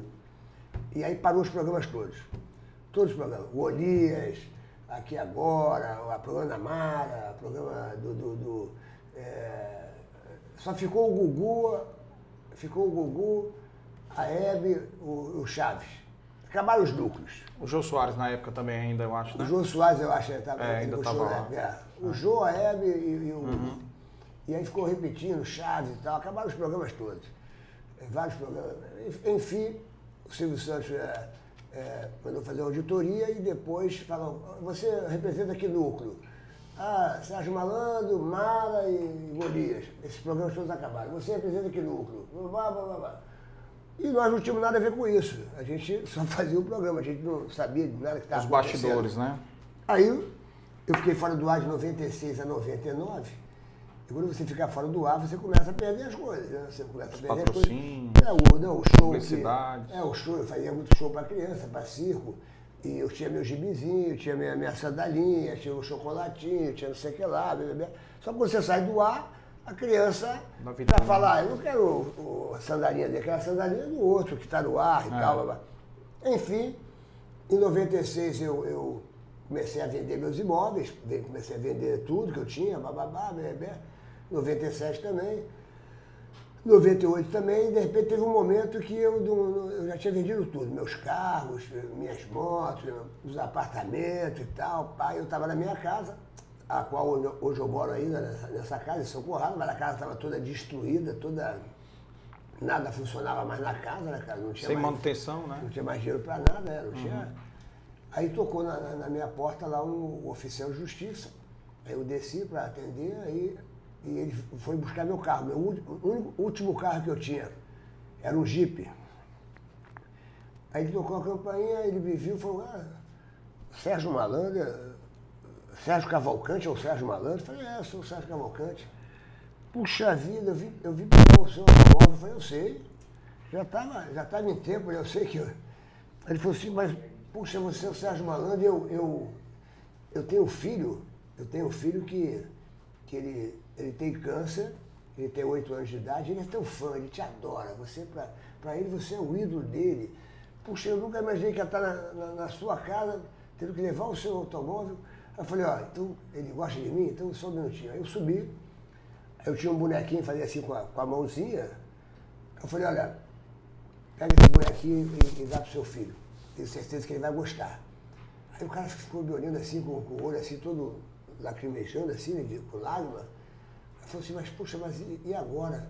Como é que eu vou fazer para levar o seu automóvel? Eu não, não, eu não vou conseguir levar. Eu falei, não, faz o seguinte, faz o seu trabalho, não vai perder esse carro mesmo, então você tem que vir aqui fazer o seu trabalho. Agora não deixa de dar esse, esse bonequinho aqui pro seu filho, que eu vou ficar muito feliz de saber que ele recebeu. Aí, ele, aí quando ele pegou o carro e foi embora assim, porque eu moro numa, numa ladeira, ele foi descendo assim a ladeira, eu comecei a chorar muito, entendeu, cara? Comecei a chorar muito, chorava muito. Mas eu não chorava porque ele estava levando meu automóvel, meu último carro. Eu chorava, cara, porque ali que eu vi que eu não tinha problema nenhum na minha vida. Eu tinha dois filhos que estavam na minha casa, que era meu filho Sérgio Tadeu e a minha filha Stephanie. Eles eram completamente saudáveis. Então, qual era o meu problema naquele momento? Eu ia ter que me reinventar, ia ter que começar a andar a pé. Aí eu ia conhecer ali as coisas em volta da minha casa e eu vi que eu não tinha problema. Foi aí que eu, que eu, foi aí que eu comecei a entender a vida, que para muitas pessoas, as pessoas falam, ó, tô cheio de problema, a pessoa já acorda, já fala essa frase, ah, tô cheio de problema e tal, a minha vida tá um problema. Será que, será que isso é problema? Uhum. Aí, eu, aí eu defini, aí eu tive uma definição sobre o que é problema. Problema é quando você tá assim... Você vai no hospital e, e, e o médico fala para você, tá vendo aquela pessoa que você ama? Aquela pessoa que você ama ali? Você vai perder aquela pessoa. Agora o resto, bicho, boleto para pagar, perdi meu carro, é, meu celular quebrou, tô engordando, a, minha mulher brigou comigo, pô, minha namorada me abandonou, é, minha geladeira tá vazia. São obstáculos, cara. São Sim. obstáculos. Todo mundo que vem esse mundo vem para vencer os obstáculos. Porque ah. eles podem ser vencidos. No caso, o problema do hospital, você não tem como vencer. Se o médico falar para você, você vai perder aquela pessoa, porque enquanto o homem ou o dinheiro puder resolver o seu problema, não é problema, é um obstáculo. Aí ali naquele momento eu falei, puxa, eu não tenho problema nenhum na minha vida. Tenho dois filhos saudáveis. Qual é o meu problema agora? Eu não tenho problema. Qual é o meu obstáculo? Aí eu falei, poxa, eu vou ter obstáculos. Eu vou ter que agora me reinventar, eu vou ter que, que, que, que correr atrás das coisas, eu vou ter que passar um sufoco, eu não vou ter negócio para poder me movimentar. Aí o que, que eu fiz? Aí eu fiz um projeto, aí eu falei para um cara, falei, bicho, você acredita em mim? Eu vou voltar para a televisão, se você acredita em mim, eu vou eu poder pagar esse teu projeto só quando eu voltar para a televisão. Quanto custa esse projeto? O cara falou lá, um exemplo, cinco mil reais. Falei, ó, se eu entrar na televisão, eu vou te dar dez mil reais. Vou te dar três vezes mais o seu, o seu projeto. Agora você acredita em mim? Falou assim, eu acredito. O cara fez um puta de um projeto enorme assim. Aí eu peguei esse projeto, comecei a bater de porta em porta, de porta em porta. Aí gava não pra cá, não pra lá, não pra cá, não pra lá. Até que eu fui parar no Conrado, que era da Rede Manchete. Sim. Através da minha amiga Carmen Bacite, ela falou assim, ó, conversa com o Conrado. O Conrado é diretor lá da Rede Manchete. Quem sabe ele não gosta do teu projeto? Aí eu falei, pô, marca uma, uma reunião com ele, que eu vou, vou ficar muito feliz. Aí ela marcou a reunião, eu fui lá, ele me recebeu e falou assim, olha, Serginho, esse projeto é a cara do Amílcar e do Marcelo Carvalho, que hoje são donos da Rede T V. eles, eles iam fazer o Domingo Milionário da Rede Manchete. O domingo inteiro. Era com Mesquita e com a Virgínia Novick. E falou assim, ó, Serginho, é, vai lá conversar com eles. Aí eu fui lá em São Paulo, bicho. Aí a primeira, o primeiro papo da secretária, qual a placa do seu carro? Hum. Porra, eu falei, não, eu, eu tô no rodízio. Tô no rodízio. Pô, tinha que falar alguma coisa. Né? Claro, você, tem que, você é. tem que manter uma imagem, tu não é. pode chegar lá, pô, falar, tô falido. É. Aí eu falei, não, tô no rodízio e tal, lá. Aí eu mostrei um projeto pro Amilcar, que hoje é dono da Rede T V, e pro Marcelo, por isso que eu sou muito grato a eles. Uhum. Eu sempre, pô, nas minhas orações, eu sempre rezo pra eles, que, pô, que eles continuem tendo muita saúde, porque eles me salvaram, bicho. Aí ele olhou o projeto e falou assim, adorei, vou te contratar. Aí liguei Nossa. pra minha mãe, meu irmão, falei, pô, minha mãe, Show. graças a Deus, vou começar tudo de novo e tal, blá, blá, blá. Aí entrei no, no, no Domingo Milionário, da Rede Manchete, aí depois o programa parou, aí ele só ficou comigo e falou assim, ó, Você, você é o que mais vendia aqui. Então eu vou, eu vou para a C N T Gazeta. Estou comprando o horário lá e você vai comigo fazer o programa. Eu falei, puxa, não vou ficar desempregado de novo. Aí fui com ele. Aí lá na C N T Gazeta eu dei dezenove pontos de audiência. Um dia que faltou o E V Sobral, o E V Sobral, no, ele tinha um contrato lá para fazer o programa de dez da meia-noite. E o E V Sobral... Ele não, não tinha pago lá o horário e tal, e, e ninguém sabia o que, que ia botar naquele horário. Eu estava lá na C N T Gazeta, eu fazia o programa do Amilcar e do Marcelo, que Sim. era um programa de quatro às oito da noite, que era o horário comprado por eles, que era um negócio de zero nove seis, não era aquele negócio de zero nove seis e tal? Eles, tinham, eles faziam esse programa, e eu apresentava ali e tal, zero nove seis. Só que era um programa que não podia dar audiência, assim, porque não tinha arte, era mais telefone, zero nove seis, blá, blá, blá, blá, blá. Quando eu, o, o Evê Sobral não foi fazer o programa às dez horas, o Sérgio Felipe, presidente da Gazeta, conversando lá com o pessoal da C N T, falou, mas quem que a gente vai botar e tal, a gente tem que tampar esse buraco, eu estou ouvindo. Eu falei, ó, fala que eu entro aí, ó, eu já estou aqui mesmo, eu faço o programa ao vivo aí de dez da meia-noite. Você faria? Eu falei, claro, pô, pô, eu não vou cobrar nada, tá maluco, eu já estou aqui e tal. Aí ele falou assim, ó, então você vai entrar no ar. Aí eu falei pro meu produtor, meu irmão, agora é a chance, agora é o pulo do gato. Vamos botar as pegadinhas, uma atrás da outra, e vamos ver o que, que vai dar. Meu irmão, pela minha família, pelos meus filhos, eu dei dezenove pontos de audiência. Pô, é muito, né? Na C N T Gazeta. Saiu na Veja, isso aí tá documentado. Bateu o Globo, bateu tudo. Né? A Globo, a Globo tava com cinco pontos, o S B T com três, era, o, a, a Record na época do Fala Que Eu Te Escuto, com um ponto. Hum. Se somasse todo mundo, não dava o... Aí dezenove pontos. Na Globo estava passando até o, o especial do Carlinho Brau. Quando eu vejo o Carlinho Brau, já encontrei com ele no aeroporto. Eu vou lá e falo, Carlinho, me dá um abraço aqui que eu te amo, cara. Aí ele, pô, também te amo, mas ele não sabe o que, é que eu amo tanto ele. Aí eu abracei ele e tal. Ele não entende, até hoje nunca contei pra ele. E aí eu dei dezenove agora pontos. Agora ele vai saber, agora ele vai é, saber. Agora ele vai saber. Eu dei dezenove pontos de audiência, brother, com as minhas pegadinhas. Porque eu tinha as pegadinhas no programa. Tu já tinha gravado, já tinha... Já tinha as pegadinhas, só certo. que com o negócio do zero novecentos, eu botava uma pegadinha e ficava, liga agora, zero novecentos, papapá, bababá, qual a caixa que você quer, pipipi, bababá, bababá. Ficava de quinze minutos o negócio de caixa. Então o programa não, não tinha como dar audiência. Dar audiência. Aí, meu irmão, nesse dia... Aí o que, que eu falo? Quando você está numa situação dessa, você perde as coisas, você não pode perder a tua essência. A única coisa que a gente tem na vida que não pode perder é a nossa essência, brother. O que eu, você traz dentro de você. Naquele momento que eu perdi o carro, que eu perdi tudo, cara, que eu tava falido, eu, tinha, eu, me, lembro, eu me lembro que um dia eu tinha sete reais, bicho. Sete reais o que representaria hoje, tipo, vamos lá, uns oitenta reais. oitenta reais.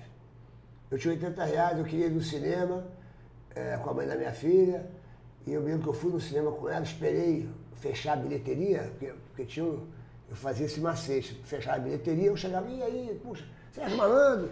Falei, puxa, cheguei de São Paulo. A bilheteria não, não abre mais, depois né? não que abre, fecha, é. não abre mais. Oh. Aí ela fala assim, puxa. E agora eu falei, puxa, eu queria comprar um bilhete, pô, tô com a minha mulher aqui e tal, papá. E, e aí ela, do cinema ela. Aí o cara fala, não, então, então entra aqui e tal, assiste. E eu me lembro que nesse dia, eu, tava, eu tinha uns sete reais, eu saía, eu fui no McDonald's, eu comprei um, um Big Mac, um hambúrguer, sei lá, pra mim, naquelas promoções, pra mim, pra, pra, pra, pra minha mulher, pra ti, tamanho da minha, da minha filha. E e refrigerante, não sei o que, não sei o que lá, e sobrou é, dois reais. Aí veio um garoto de rua e falou, Serginho Malandro, filho do Silvio Santos, você me salvou à noite, me dá aí um negocinho. Eu falei, eu falei, ó, bicho, eu, eu, eu queria, eu te pedi alguma coisa, mas... Aí eu tinha dois reais, falei, então toma aí, falei, toma aí, vai lá comprar um negócio lá. Aí eu, eu dei pra ele o meu último, meu último centavo, brother. E aí, aí eu comecei a tentar me reinventar, porque eu acho que na vida a gente tem que se reinventar. Eu nunca parei no tempo. Eu hoje, eu hoje você vê, ó, é, eu hoje eu tenho meu podcast, o Papagaio Falante. Top. Quando começou a lançar agora de podcast, eu falei, pô, meu irmão, babá, babá. Aí fui lá, lá, lá em São Paulo, falei, vamos fazer um podcast, Papagaio Falante, receber as pessoas e tal, babá. Comecei a fazer na, na pandemia, porque para mim era até uma distração para encontrar meus amigos, né? Porque né? Era um momento que a gente ficava ali conversando e tal, babá. Então eu comecei... E essa fazendo... parceria com o Luiz França, como foi que tu começou? Luiz França é meu, meu irmão, Luiz França é meu, meu parceiro, hum. é, a gente faz... É, stand-up junto? Stand-up junto, já fizemos. Uhum. E agora mesmo fizemos em, em... Onde é que foi aquele lá? Fizemos em... em Santos. Fizemos em Santos, fizemos em São José do, dos Campos. Muito bacana. E o Luiz, é, o Luiz é meu parceiro de frequentar a Casa da Graça, que é a dona da Carcista, aquela rastreador carcista. Esse cara está sendo roubado, blá, blá, blá. E ela é muito nossa amiga, ela é minha irmã. E o Luiz também é, pô, começou a frequentar a casa dela, eu, eu, eu dei uma vez uma, uma festa de aniversário, levei ele lá, que a Graça me proporcionou, e aí ele fez amizade com ela e tal, babá. Então é um amigo, eu falei, meu irmão, eu vou fazer um podcast, eu ia fazer sozinho. Aí eu falei, ah, pô, eu, eu, eu quero que você venha comigo, vamos fazer junto, que é pra gente se divertir e tal, babá. Aí começamos a fazer, hoje a gente já ganhou aquelas duas placas do, do YouTube, né? Aquela plaquinha lá que, que daqui a pouco cem mil, você, né? É, daqui a pouco você vai ganhar. É. Se Deus quiser, você ajudando é. aí, a gente vai ganhar. Aí. Vai ganhar, vai ganhar, ganhar, com certeza. É, se inscreva no canal! É, isso é um recado que eu falo no começo, logo. Se inscreva no canal. Se inscreva no canal, dê o like, né? Dê like, não custa tudo, nada, dá é tudo, zero oitocentos. É, não custa nada é. você chegar ali e dar o like. Aí o, o nosso corte lá já está com duzentos e setenta mil, o Papagaio Falante. E agora os inscritos são, são cento e poucos mil. Aí ganhei uma outra plaquinha agora. E começamos na, na, na brincadeira, porque eu me divirto lá, né? É. Já levei vários tá amigos. É, já levei vários amigos. Ah, aquele episódio das malandrinhas, cara. Pô, a, a, as malandrinhas foram lá, as malandrinhas. É, as malandrinhas, Rubinho Barrichello foi. Foi. Pô, a Sônia Lima, Minotauro, é, a doutora... Hein? O boné que te deu. Ah, o Rubinho, o Rubinho que me deu esse boné. Aí. É, o Rubinho. Falar em boné, me arranja aqui, Celinha, esse boné? Olha aqui, você vai ganhar um boné do podcast. A, do, a doutora, a doutora Leolane. É, como é? Olha aí, doutora, ah, ah, bonito aí, olha pô, aí. Bacana, pô. Aí. Você vai ganhar um nosso aí. Bacana aí. Tem que, tem que tirar o bagulho aqui, né? Pode tirar. Aí. Deixa eu ver, bacana aí. Aí, aí pro, profício. Olha aí. Aí. Perdeu o Rubinho. Perdeu o Playboy. Aí. Aí, brother. A doutora Deolane, né? Deolane. Pô, a doutora Deolane... Deu... Sabe que eles estão tudo aqui, né? Na deu... farofa da G Q aqui, né? Então, isso que eu ia falar. Então, tudo aí no é Marinas hoje, né? Aí. Hoje, é, é, acho que foi o último, último dia. dia. É. Terminou ontem. Terminou ontem, terminou ontem, é. Terminou ontem? Terminou ontem, mas tem muita eu gente uma aí. Uma turminha no aeroporto ali, tem. Lindo. O Whindersson Nunes está lançando o livro dele aqui hoje na Livraria Leitura. Ah, o Whindersson Nunes está aqui hoje? Tá, tá aqui. Ah, é? Ah, tá, essa galera tá toda... O Raidar vai gravar lá. É? O Raidar falou que vai gravar lá. É. O Raidar vai lá hoje lá, vai no, lá. No, no Coco Bambu? Vai. Hoje já vamos fazer um show no Coco Bambu. Aí. Todo mundo convidado é. aí. Todo tem pouquíssimos conv... ingressos disponíveis, mas, ah, mas ainda, dá, tem, é. ainda tem uma dúzia, eu acho. É, mas... Tem uns doze ainda aí. Dá mas é, vamos comer, vamos comer aquele camarão lá no Coco Bambu. Camarão internacional. Pô, bicho, ou, adoro o Coco Bambu. Ou empanado. Cara. Adoro é, qualquer camarão. Mas você sabe que eles estão com cinquenta e seis lojas, né? Eu, eu, eu, olha, eu fiz um show em Orlando, não, um show em Miami. Quando eu cheguei em Miami, bababá, que eu ia fazer um show, bababá, um dos apoiadores era o Coco Bambu. Em Miami, cara, um, um restaurante é. lindo, meu irmão. Eu falei, porra, meu irmão, o Coco Bambu tá até aqui em Miami, bicho. Os caras estão com cinquenta e poucas lojas, é isso? cinquenta e seis lojas e o de Miami fechou. Porque fechou de Miami? Fechou porque é uma operação, acho que foi uma operação meio complexa para eles, né? Ah, lá, é? é? Lá porque... nos Estados Unidos, muita, muita novidade, né? Que pena, mas... bicho, porque, pô, era, era, era, era um restaurante espetacular, é, bicho. É. É, é. É, eles abriram agora uma nova rede aí, Vasto, também inauguraram ontem em São Paulo. Um, Gol Bambu? Um, não, Vasta, uma outra bandeira deles, que eles estão... Abriu primeiro em Brasília. Inclusive, nós vamos trazer os três sócios fundadores, vamos trazer para cá. Já, já convidei. Vai vir aqui, né? Vão vir aqui no podcast. Vão vir aqui. Você porque... faz muito com empresários, né? É, porque aqui, Serginho, o objetivo da gente é contar a história. Porque é o seguinte, você olha hoje para o Abílio Diniz, aí você vê o quê? Um empresário rico, bem sucedido, né? Mas você não vê os perrengues por trás, né? Daquilo, é. Entendeu? Que é legal contar, né? Exato. E aqui o nosso objetivo é exatamente esse. É que os empresários, os empreendedores e personalidades, né? Que a gente trouxe aqui a Kátia Silene, vocalista do Mastruz com Leite, dezessete anos. Boa. Entendeu? E, e é, o interessante é exatamente contar esse perrengue, a história como foi para chegar lá. Entendeu? E o nosso objetivo é esse, é que eles contem essa história para que essa história, para quem está assistindo a é, gente... É, para incentivar, né? Sirva de inspiração. O Silvio Santos era, era camelô. Porra, é. Chegou a ser Silvio, Silvio Santos. Santos é, é, o boy é da Rede Globo era office boy. Exato. Imagina, o cara virou o, é. o Bambambam Bam, Bam da, Bam, da Globo. E todo mundo tem uma história. É. Eu, eu, eu agora, eu, eu... Tá fazendo uns dez dias, eu tive na Bahia, em Salvador. Eu fui fazer um show, que era...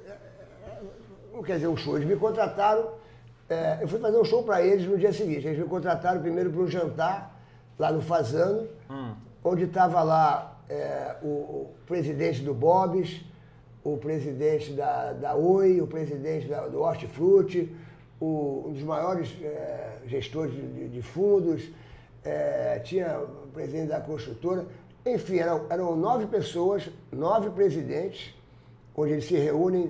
É, todo ano eles fazem uma viagem e eles se encontram todo mês, mas eles fazem uma viagem é, é, e ali eles, ficaram, eles fizeram um grupo porque eles se identificaram. Tinha, tinha o, o, o, o C E O do, do marketing todo do, do, do Maracanã. Foi um encontro bem legal, cara, um encontro bem legal, onde eles trocam ideia exatamente sobre as filosofias da vida. Da vida. Ali eles não estão ali para fechar, ali eles não, não vão para fechar negócio de nada. Uhum. Eles ali são um grupo que não pode haver um grupo, a, a, ali está o presidente da Oi e o presidente da Vivo, também não existe isso. Está o Hortifruti, o supermercado, não existe nenhum concorrente para ficar no grupo. Sim. E uma coisa muito interessante, eles são muito espiritualizados e foi muito agradável, sacou? É, é, porque eles, eles contam também, falam da vida deles, assim, coisas interessantes. Bacana. E esse negócio que você faz é bem bacana, porque as pessoas, às vezes, elas... são desacreditadas da onde elas podem chegar. E depois Exato. Você chega aqui, você traz aqui um Abílio Diniz, você traz aqui um, um empresário que fala, pô, eu morava num, num, num, num barraco, eu morava num, num lugar muito humilde, eu morava no bababá, comecei assim, pegava cinquenta lotações, pegava cinquenta ônibus e não sei o que lá, bem, e hoje eu sou o presidente, eu sou o C E O, que, sou que o dono, bom. sou... Isso aqui é legal. É. Mostra que todo mundo pode chegar lá. Pode, exatamente. Todo mundo pode chegar lá. Velho. É só querer, meu irmão. Tem que ter, você tem que ter a tua determinação, a tua essência, fazer o seu sonho realidade. E o Agora, momento que a gente estava passando, né, Serginho, também propício, né, dessa pandemia, de desesperança, né, de um futuro, é. né? Então as pessoas precisam as, disso. Não, né? As pessoas precisam. E muitas vezes, às vezes, às vezes as pessoas perguntam, pô, é, Sérgio Malandro, eu vou dar certo na vida? Eu falei, claro que você vai dar certo. Se você caminhar para o caminho certo, entendeu? Se você andar com pessoas certas, se você tiver pensamentos certos. Porque o, o, o bem sempre vai vencer o mal. Se você pegar um caminho errado, você pode até achar, ah, estou me dando bem e tal, babá. Mas daqui a pouquinho você vai pagar essa conta. Porque o bem vence o mal. Então quando as pessoas me perguntam, ah, eu, eu, eu vou dar certo na vida, eu falo, se você pegar o caminho certo, você vai dar certo. Se você tiver bons pensamentos, se você tiver boas condutas, se você for uma pessoa de caráter, Valores. Você vai dar certo, bicho. Não tem como dar errado. Às vezes demora mais, demora menos, mas você vai dar certo. Agora, se você pegar o caminho errado, bicho, porque na vida você pega o caminho que você quiser. Você tem várias opções de caminho, que nem uma, uma estrada, bicho. Livre-arbítrio, né? É, cara? Você pode pegar, quando você quer chegar num lugar, você hoje tem o Waze, né? Que, que fala pra você cortar caminho. Mas naquele, naquele lugar você pode chegar de diversas formas, bicho. Uhum. Pode chegar por aqui, por aqui, por lá, pra cá, pra lá, por lá, pra cá. Existem vários caminhos. Aí tem os caminhos que você, pô, ruas esburacadas, sacou? Tem outro caminho que é a rua asfaltada. Tem caminho que você pode ir pela contramão, então você vai todo errado. Caminho mais longo, mais, é, mais rápido. Você sai pela contramão, a qualquer momento você pode sofrer um acidente, uhum. Está fazendo uma parada errada, de repente você vai poder matar uma pessoa. Então vai no caminho certo, galera. Se você for no caminho certo, você vai se dar bem na vai vida, bem. bicho. Com certeza. Não tem como dar errado, bicho. E, e, Serginho, como é que foi a tua relação, assim, pra gente aqui, todo mundo vê que você te, era muito, e é ou até hoje, muito bem relacionado, né? Mas naquela época, quando tu começou, quando a gente era criança, você tinha uma relação muito próxima com a Xuxa, né? A Xuxa, a Xuxa um, é minha irmã, cara. Teve uma paixãozinha não correspondida? Ah, eu, eu, eu sempre fui apaixonado por ela, é. mas ela... Porra. Ela te trocou pelo Senna? Não, brother. A mulher teve o Pelé, o Ayrton Senna, o John John Kennedy. Sabia que ela já namorou o John John Porra, Kennedy? Lembro. Filho do presidente Kennedy? Lembro. Michael Jackson queria ter um filho com ela. Caraca. Porra, ela foi escolher o Luciano Desafio. O cara é bonitão, fortão, faixa preta, pá e tal, blá, blá. Tu acha que o Sérgio Malandro, qual era a chance que tinha dela abrir a porta? Era, era porta, porta da Esperança? Porta do Desesperado. Porta um... Ayrton Senna, dois, Pelé, três, John, John, John Kennedy, quatro, Michael Jackson, quinto, Luciano Desafio e sexto, lá na portinha no fundo, Sérgio Malandro. Tu acha que ela vai abrir a porta número seis, velho? Só se ela estiver desesperada, maluca, é que nem a criançada quando saía, saiu o macaco e, porra, a múmia. Porra, ela queria ganhar o videogame, porra, né? Aí abre a porta certa, sai o videogame. Pô, saiu o, saiu o Pelé. Quer dizer... Ela foi apaixonada no Pelé. O Pelé também foi apaixonado por ela, meu irmão. O Ayrton Senna era apaixonado por ela. Eu tava lá no... no, no... Primeira vez que ela foi transar lá com o Ayrton Senna, eu tava lá no quarto do lado, meu irmão. Eu tava nos pedaços na casa dela. E eu tô ah. lá vendo, né? Rum, rum, mano. Rum, rum. Ah, não deu outra, né? Bati na porta e falei, acelera aí! Aí ela abriu a porta e falou assim, você está me atrapalhando. Eu falei, acelera! A Xuxa é um amor de pessoa. A Xuxa é uma pessoa muito verdadeira, brother. Quem conhece a Xuxa, eu tenho um amor por ela, que eu tenho um amor que nós não éramos nada, nem eu era Sérgio Malandro, nem era Xuxa Meneghel. Ela era somente Xuxa e eu, Malandro. E eu, quando a levei ela para a televisão, então a gente tem uma estrada. Eu, eu, eu, eu, eu a pegava lá no Planeta dos Homens para dar uma carona para ela, para levar ela. Carona não, eu a levava até Bento Ribeiro, uhum. onde ela, Bento Ribeiro era do outro lado da cidade. Eu ia com a minha moto, minha moto daqui a pouquinho enguiçava no, no meio da rua, eu falava, Xuxa, empurra a moto, brother. Só tô eu e você aqui, empurra a moto para pegar, meu irmão. Ela, é, eu vou empurrar a moto. Eu falei, vai empurrar a moto. Tu não sabe dirigir moto, tu quer que eu empurra? Tu não vai saber pegar? Aí ela empurrava a minha moto. Pergunta pra ela, sempre ela morre de rir. Eu falei, eu já empurrei a moto dele. Ele é louco. Ele me dava carona. Chegava na casa dela, o capitão é, Meneghel, né, que era o pai dela, e eu falava, seu, seu, seu Meneghel, a moto tá sendo fumaça, não tem como ir embora não, vou ter que dormir aí. Durma no quarto dos meninos. E eu quero silêncio. E pegava o revólver assim, ficava rodando o revólver. Falei, sim, senhor. Sim, senhor. Um apartamento muito humilde, né? Por isso que eu digo, se o teu programa é, é de, de bons exemplos, porra, a Xuxa, meu irmão, a Xuxa veio de uma família muito humilde, cara. Muito humilde. E chegou aonde chegou pelo mérito dela, bicho, pelo trabalho dela. Ela dormia maquiada, bicho, de uma foto que ela vinha. Cansei de estar na casa dela. Cansei de, de, de, de dar carona para ela, pegá-la e levá-la até a mãe dela, sempre acompanhando ela, a Dona Aldinha, que Deus o tenha, a nossa Dona Aldinha, uma pessoa que puxa a vida. Por isso que ela, ela ficou com a mãe dela até o final, cara. Ela foi uma ótima filha, bicho. A mãe dela teve, teve Alzheimer e ela, ela, a casa dela parecia um hospital. E ela ficou até o final com a, com a mãezinha dela, porque a mãezinha dela, a Dona Alda, se dedicava muito a ela, bicho. Acompanhava ela em tudo que é lugar. Ela acendia uma vela, que a vela nunca apagava. Eu vi que eu chegava na casa dela, aquela velhinha estava sempre acesa. Eu falava, ué, Dona Alda, essa velhinha é para proteger vocês todos e tal. A vela nunca, nunca, nunca apagava, bicho, nunca apagava. E era um apartamento muito humilde, lá em Bento Ribeiro, era um apartamento de dois quartos. Dormia num quarto ela, a mãe e o pai, na sala a avó e a irmã, no outro quarto os meninos. O Vlad e o Cirano. E quando eu dormia na casa lá, eu dormia lá, tinha um beliche, tinha um colchão assim do lado, eu dormia no colchão. E ali, bicho, ela, ela, ela foi muito guerreira, brother. Então, isso é... O seu programa é todo ligado a pessoas que, de repente, venceram na vida. Uhum. A Xuxa é um exemplo, brother. A Xuxa uhum. é um exemplo. Nunca precisou, tá convidada, tá nunca convidada. precisou de, de colar em ninguém rico para é. fazer o que ela fez. A Xuxa é uma pessoa milionária que, através do trabalho dela, pô, dessa pandemia aqui, que fica entre a gente, porque ela não gosta nem que eu fale isso, porque ela não gosta de, de se divulgar isso. Surgiu a pandemia, meu irmão, ela doou um milhão de reais. Ela doou, pegou o dinheiro dela, um milhão de reais lá para o pessoal lá que estava precisando e tal, abaixo. Então ela é uma pessoa que tem um coração muito grande e é uma pessoa que... é minha irmã, né, bicho? Eu já tentei fazer um iê-iê, fazer um glu-glu, mas... não deu, né? Só se fufu. Só se fufu. Entendeu? Pá, mas fiz filme, né, com ela, pá, dei aquele beijo, Claro Príncipe, né, pá. Aí dei um beijo. Beijo não, técnico não de sabia, língua. Não sabia o beijo técnico, meti a língua, aí tomei logo os porros dela, da Tizuca, da Marina, tomei os porros de todo mundo. Tá pensando o quê? Eu falei, bicho, eu não sou ator, cara. Não sei como é que é beijo técnico. Beijo pra mim, pô. A Tizuca falou, beija apaixonado. Você é o príncipe, você é apaixonado. Então dá aquele beijo apaixonado. Eu dei meu beijo, né, meu irmão? Pá, já botei a língua parafuso, aquela língua parafuso. Tomei um esporro logo, pô, quase que o filme acabou ali. Tinha um certo planejamento financeiro de, de ter caixa realmente para suportar o período, né? É, teu pai, o teu pai, que é empresário há muito mais tempo, ele deve ter experiência disso também, né?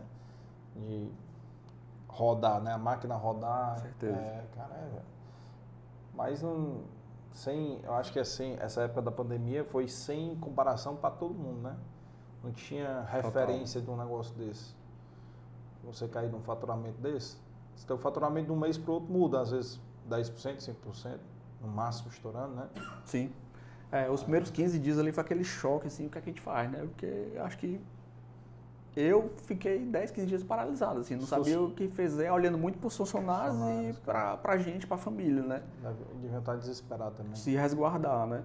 E, e no momento crítico ali, né, é, tínhamos a sorte de ter uma casa, tá em casa, tá, tá seguro, mas tinha nossos colaboradores que estavam lá, né? Estavam atendendo o delivery, então teve muito isso de valorizar o nosso pessoal também, né? Naquele momento Sim. duro e não sabia o que ia acontecer na semana seguinte, não é. tinha uma, uma janela de, de venda alguma coisa, né? No uhum. horizonte, assim, não tinha. Complicado, muito complicado. E os funcionários, com certeza você deve ter feito a mesma coisa, utilizou aquele programa do governo, da, da ajuda Fizemos, da Folha. Né? É, com certeza. Né? Aí, e... essa ginástica é. financeira era, era diária, era um exercício ali, vamos fazer isso, vamos fazer aquilo, puxa é. daqui, é, fecha aquela loja porque... Liga para os fornecedores, segura aí o Segura boleto. um pouco os boletos dos fornecedores, é. adia trinta dias, deixa de pagar o imposto, que depois o governo soltou o programa também, né, é. de três demorou meses. Demorou um pouquinho, né, para soltar. Demorou, pra sair. demorou. Não me lembro mais. E os, os fornecedores foram gente boa? Foram, assim, na, na, de um modo geral, eu acho que houve a compreensão. Hum. É, na primeira onda, né? Na segunda... Na primeira onda, é. Que foi esse ano, no começo desse ano, meio que já foi outro comportamento, assim, né? É... Não, dá para segurar, não. Pois é.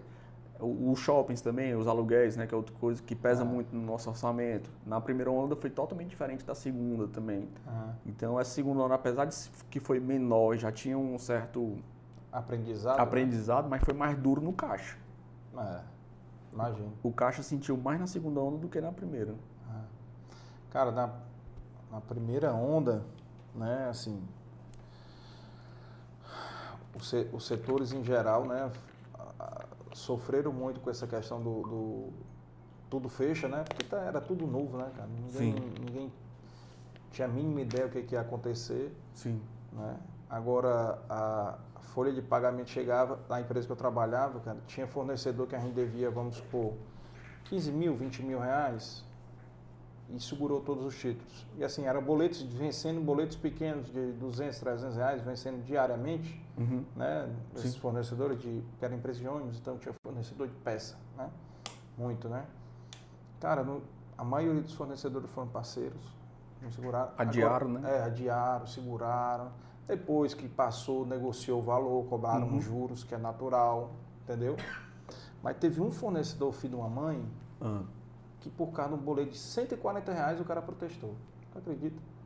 Não tinha nada, o fornecedor só tinha esse boleto de cento e quarenta reais e o cara Sim.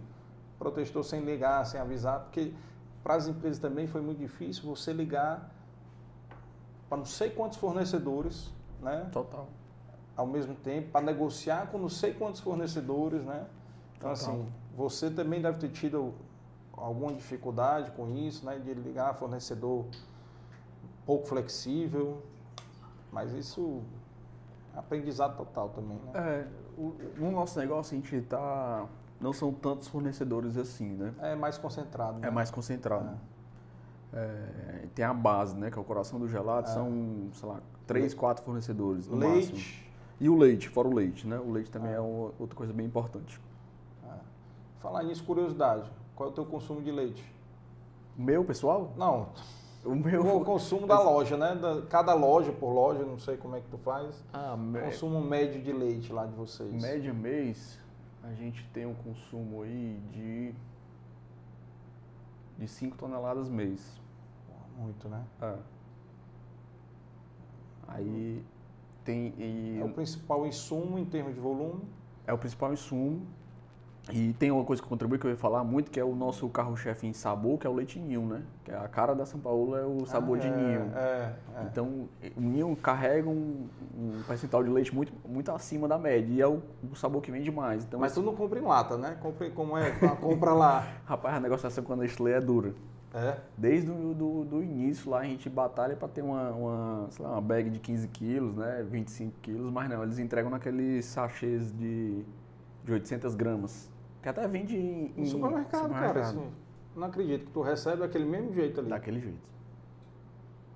Poxa, qual é o teu consumo de leite ninho, volume? Leite ninho, umas três toneladas mês. Cara, três toneladas entrega em saquinho. É. Meu Deus do céu. Dor de cabeça logística aí para armazenar pois isso. Pois é. é o... A argumentação da Nestlé, é, é, a Nestlé é multinacional, suíça, né? É. Então muita decisão ainda fica na matriz. Hum. Mas é, que o ninho é um produto de varejo, né? Não, não é um produto industrial. E Sim. é um produto voltado para crianças. Hum. Então ela tem muita preocupação em relação à utilização desse produto, sabe? Rapaz, tem criança de quarenta anos, macho. Só explicar para eles. Tem criança é. de sessenta, criança de cinquenta, é. trinta, vinte... É burrice demais, né? Os caras não... Tá aí. Por ter uma marca consolidada, eles não querem flexibilizar, né? É. A, a demanda. Acontece mesmo. E, e tem a rigidez de uma multinacional, né? Ah. Por trás. É uma briga nossa desde dois mil e treze, eu acho que... A primeira vez que eu fui lá na Nestlé. Sempre bati nessa tecla. Tomara que alguém desenvolva um, um concorrente mais ou menos no mesmo nível, né? Já testaram algum outro? É porque o ninho é, é muito forte, né? Na nossa infância, assim, não tem... É. No, no... E o sabor é muito característico, né? E tu usa o nome, né? Eu acho que... Usa o nome, né? Eu acho que no, no sorvete, né? Usa o nome. Não tem que ter autorização ou não, não? Na verdade, a gente não usa a marca registrada, né? Porque ninho hum. é uma palavra do nosso português, né? Ah. Então, a gente usa ninho. Hum. Como se fosse, sei lá, ninho de pássaro, né? É... Então, o, o, a gente não usa a logo, a marca registrada a deles. Aí sim de, deveria ter a autorização, né? E chocolate, volume e o consumo de chocolate? Cara, só curiosidades aqui, curiosidades. Chocolate, a gente usa muito cacau, né? Para fazer é, o, o, o, o gelato. Não é o chocolate em barra em si. Ou em mas pó. A gente deve girar em torno, perto de uma tonelada mês de cacau. Fornecedor de leite teu é, é local? Não, a gente, a gente usa da bacia leiteira de Minas. A gente traz o leite integral. Tem que até desenvolver um fornecedor aqui, tá na nossa... Ah, Bruno nossa, Girão, já falou com ele? Checklist, pois é, é um do, Bruno dos Girão, vou da, tem que falar da Betânia. É, tem que falar. Certeza. Não dá valor aqui ao produto local. Até recentemente, é porque a gente usa leite em, em pó, né? Para facilitar a nossa logística, a gente usa sim, o integral sim, sim, em pó. Certo. E a Betânia não tinha ainda desenvolvido o leite integral em pó, ele só ah. tinha o... o O encaixa, né? É. E eles desenvolveram recentemente. Eu até li uma matéria na, na, na imprensa. Uns dois, três meses atrás, eles, eles fizeram uma fábrica nova aqui de leite integral em pó.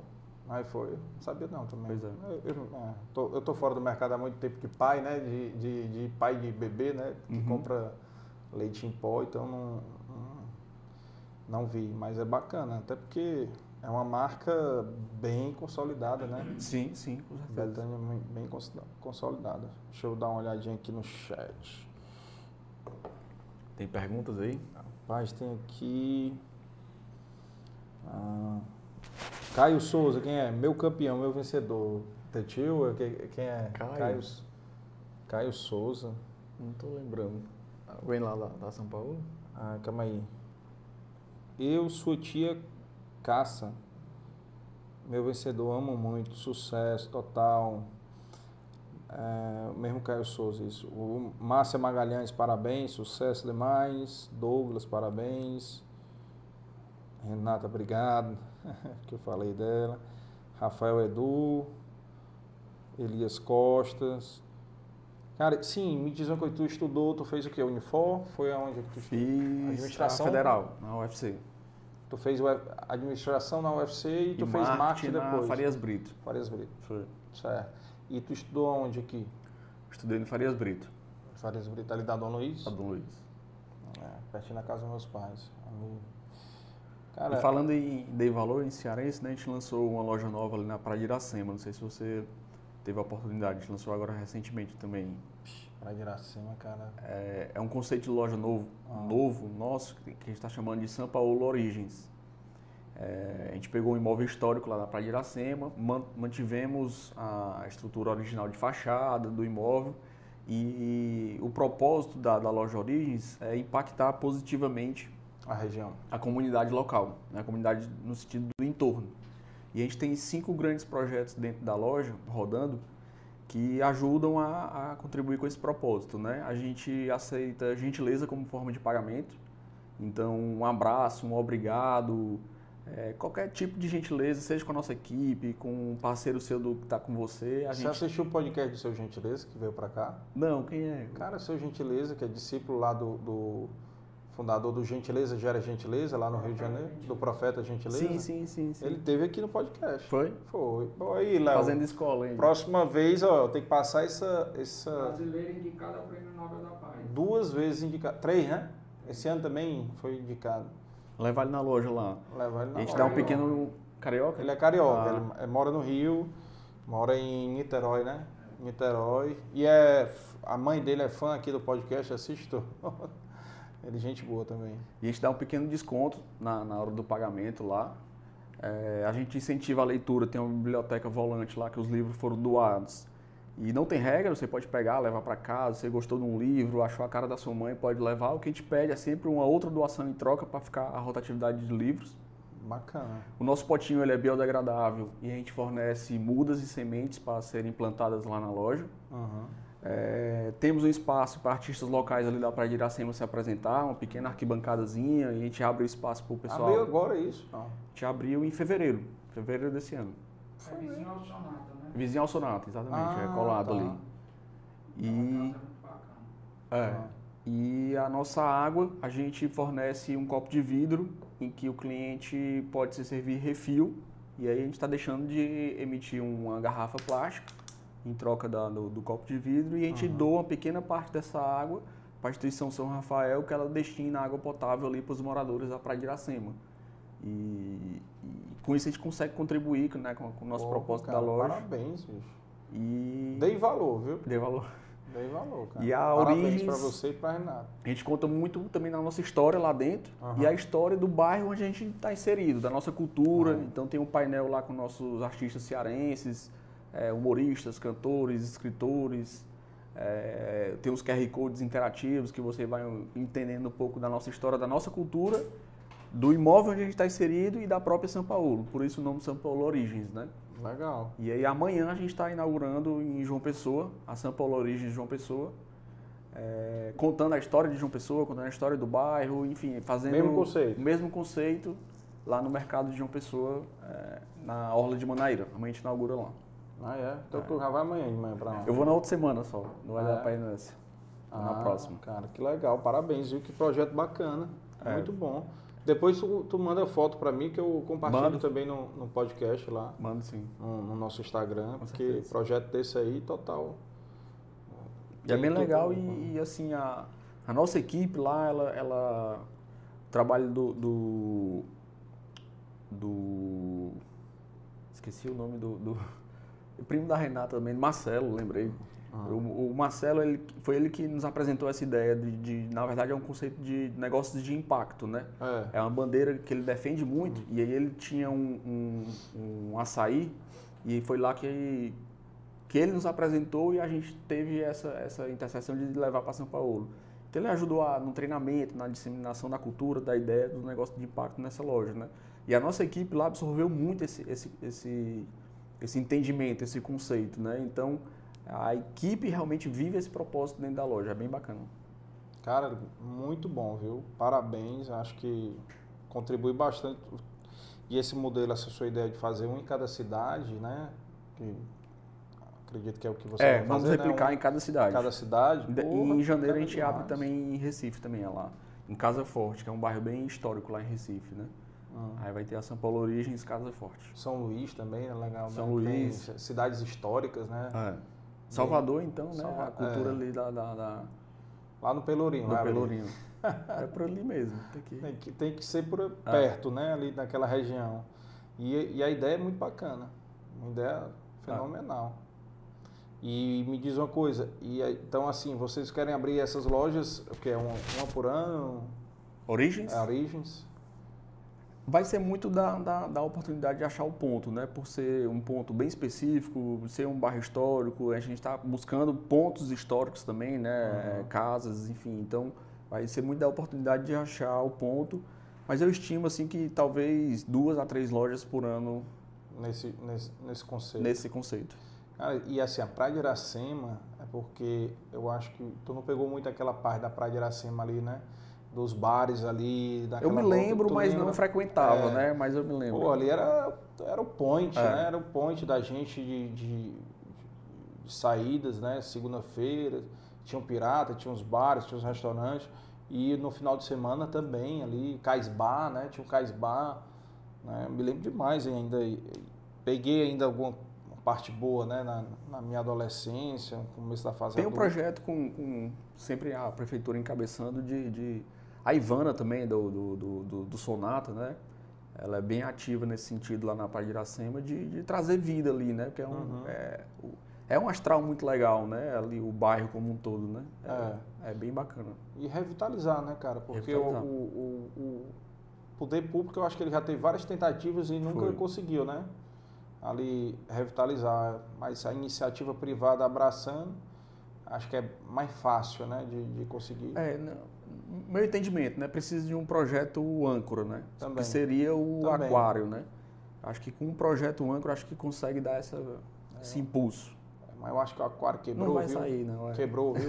A água sair. vazou, viu? Ali, eu acho que não vai sair, não. Aquilo dali morreu, tem que pensar outra coisa, Exato. viu? Ali.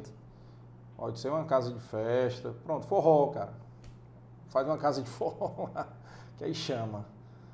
É. Se bem que tem um pirata, né? Já. Tem um pirata, tem um pirata. ali perto também. Não, tem, tem, tem, tem pontos bem, bem legais lá hoje em dia já, né? Teve uma pequena reforma ali na prefeitura, naquela rua... Rua dos Tabajaras, né? Que é aquela rua paralela à, à é, orla mesmo. A orla. E tem uns negócios legais lá. É. No, no, não tá, assim, abandonado, entregue. É... É até convidativo lá, depois dessa reforma que a prefeitura fez. Ficou bacana. Eu confesso para ti que eu não passei mais por ali. Também não, não, não tive, sei lá, é, oportunidade de, de ir por lá. Não sei nem como é que tá.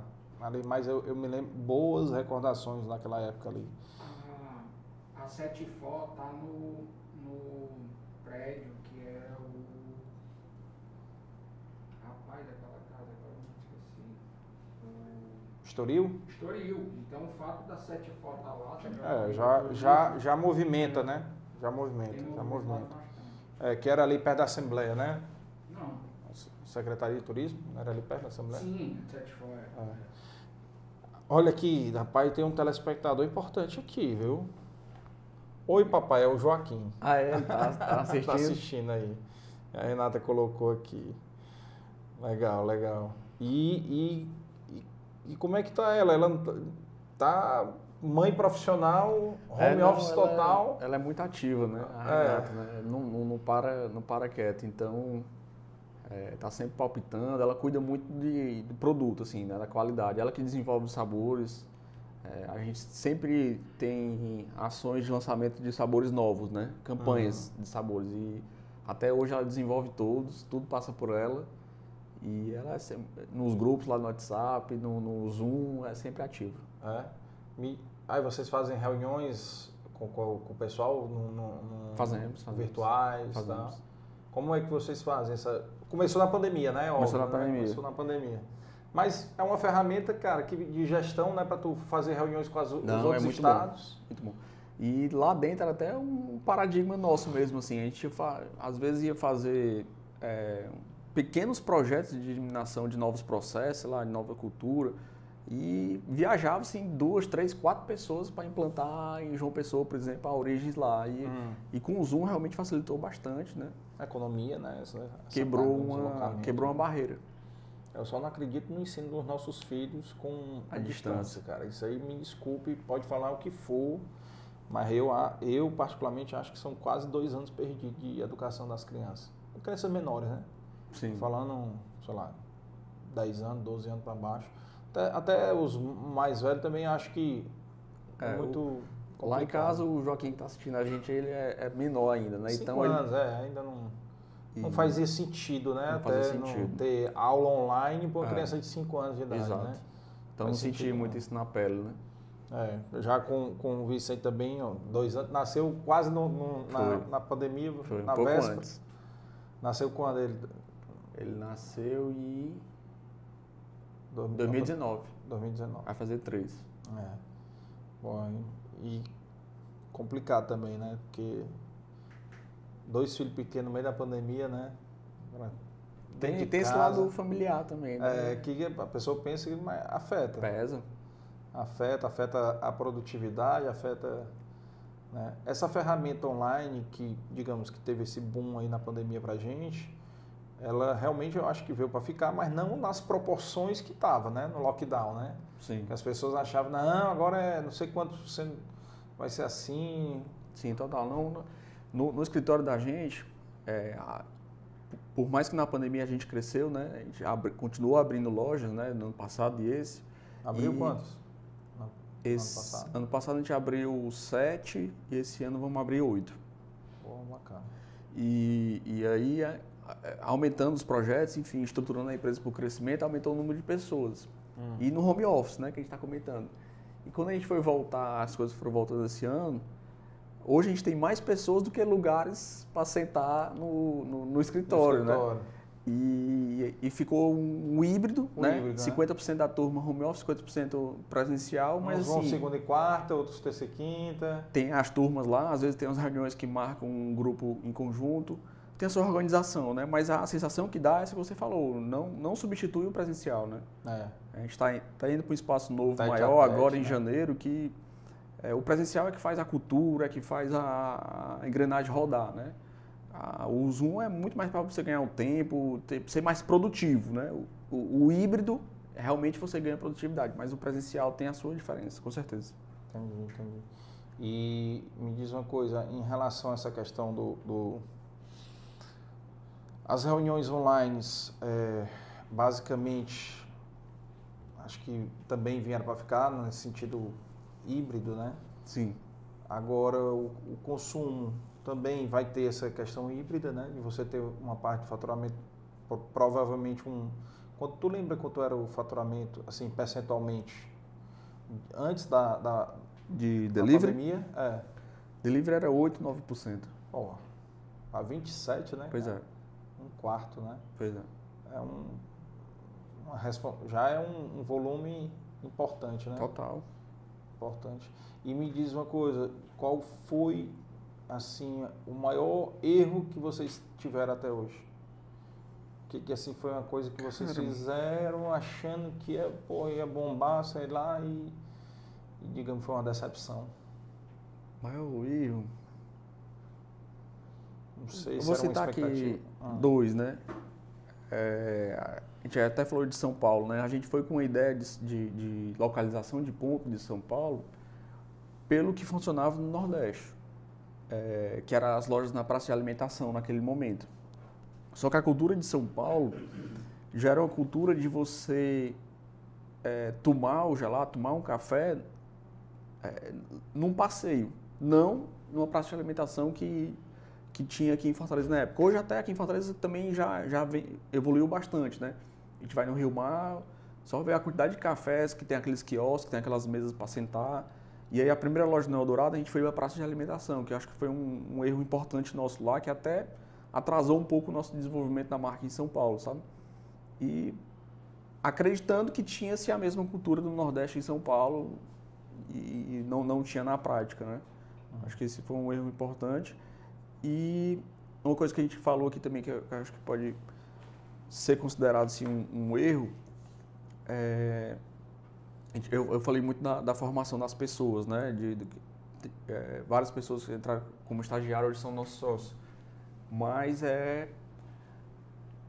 ter, ter, ter jovens demais na equipe, assim, é, não, não, não ter uma, um nível de experiência. de experiência um pouco maior na equipe, também acho que foi um erro, que não sei nem se, se pode dizer que é um erro, né? Porque é muito característico da nossa cultura, do nosso modo de fazer, mas que eu acho que a gente bate mais a cabeça na parede por não ter essa experiência dentro de casa, mas, enfim, é a nossa cultura, nosso, nosso jeito, né?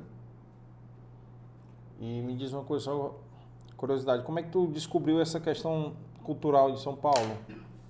Como foi que tu descobriu? Foi observando a loja? Tu chegou aí na loja, ficou olhando? Ou alguém te deu dica? Ou tu não, viu? Acho que foi o... Quando a gente abriu a loja, né, a gente viu, viu que... que não estava Exato, não estava correspondendo pelo, pelo, pelo esperado, fomos entender um pouco mais, rodar um pouco mais e percebemos isso. É, cara, então você vê que tem cada detalhe, né, que é...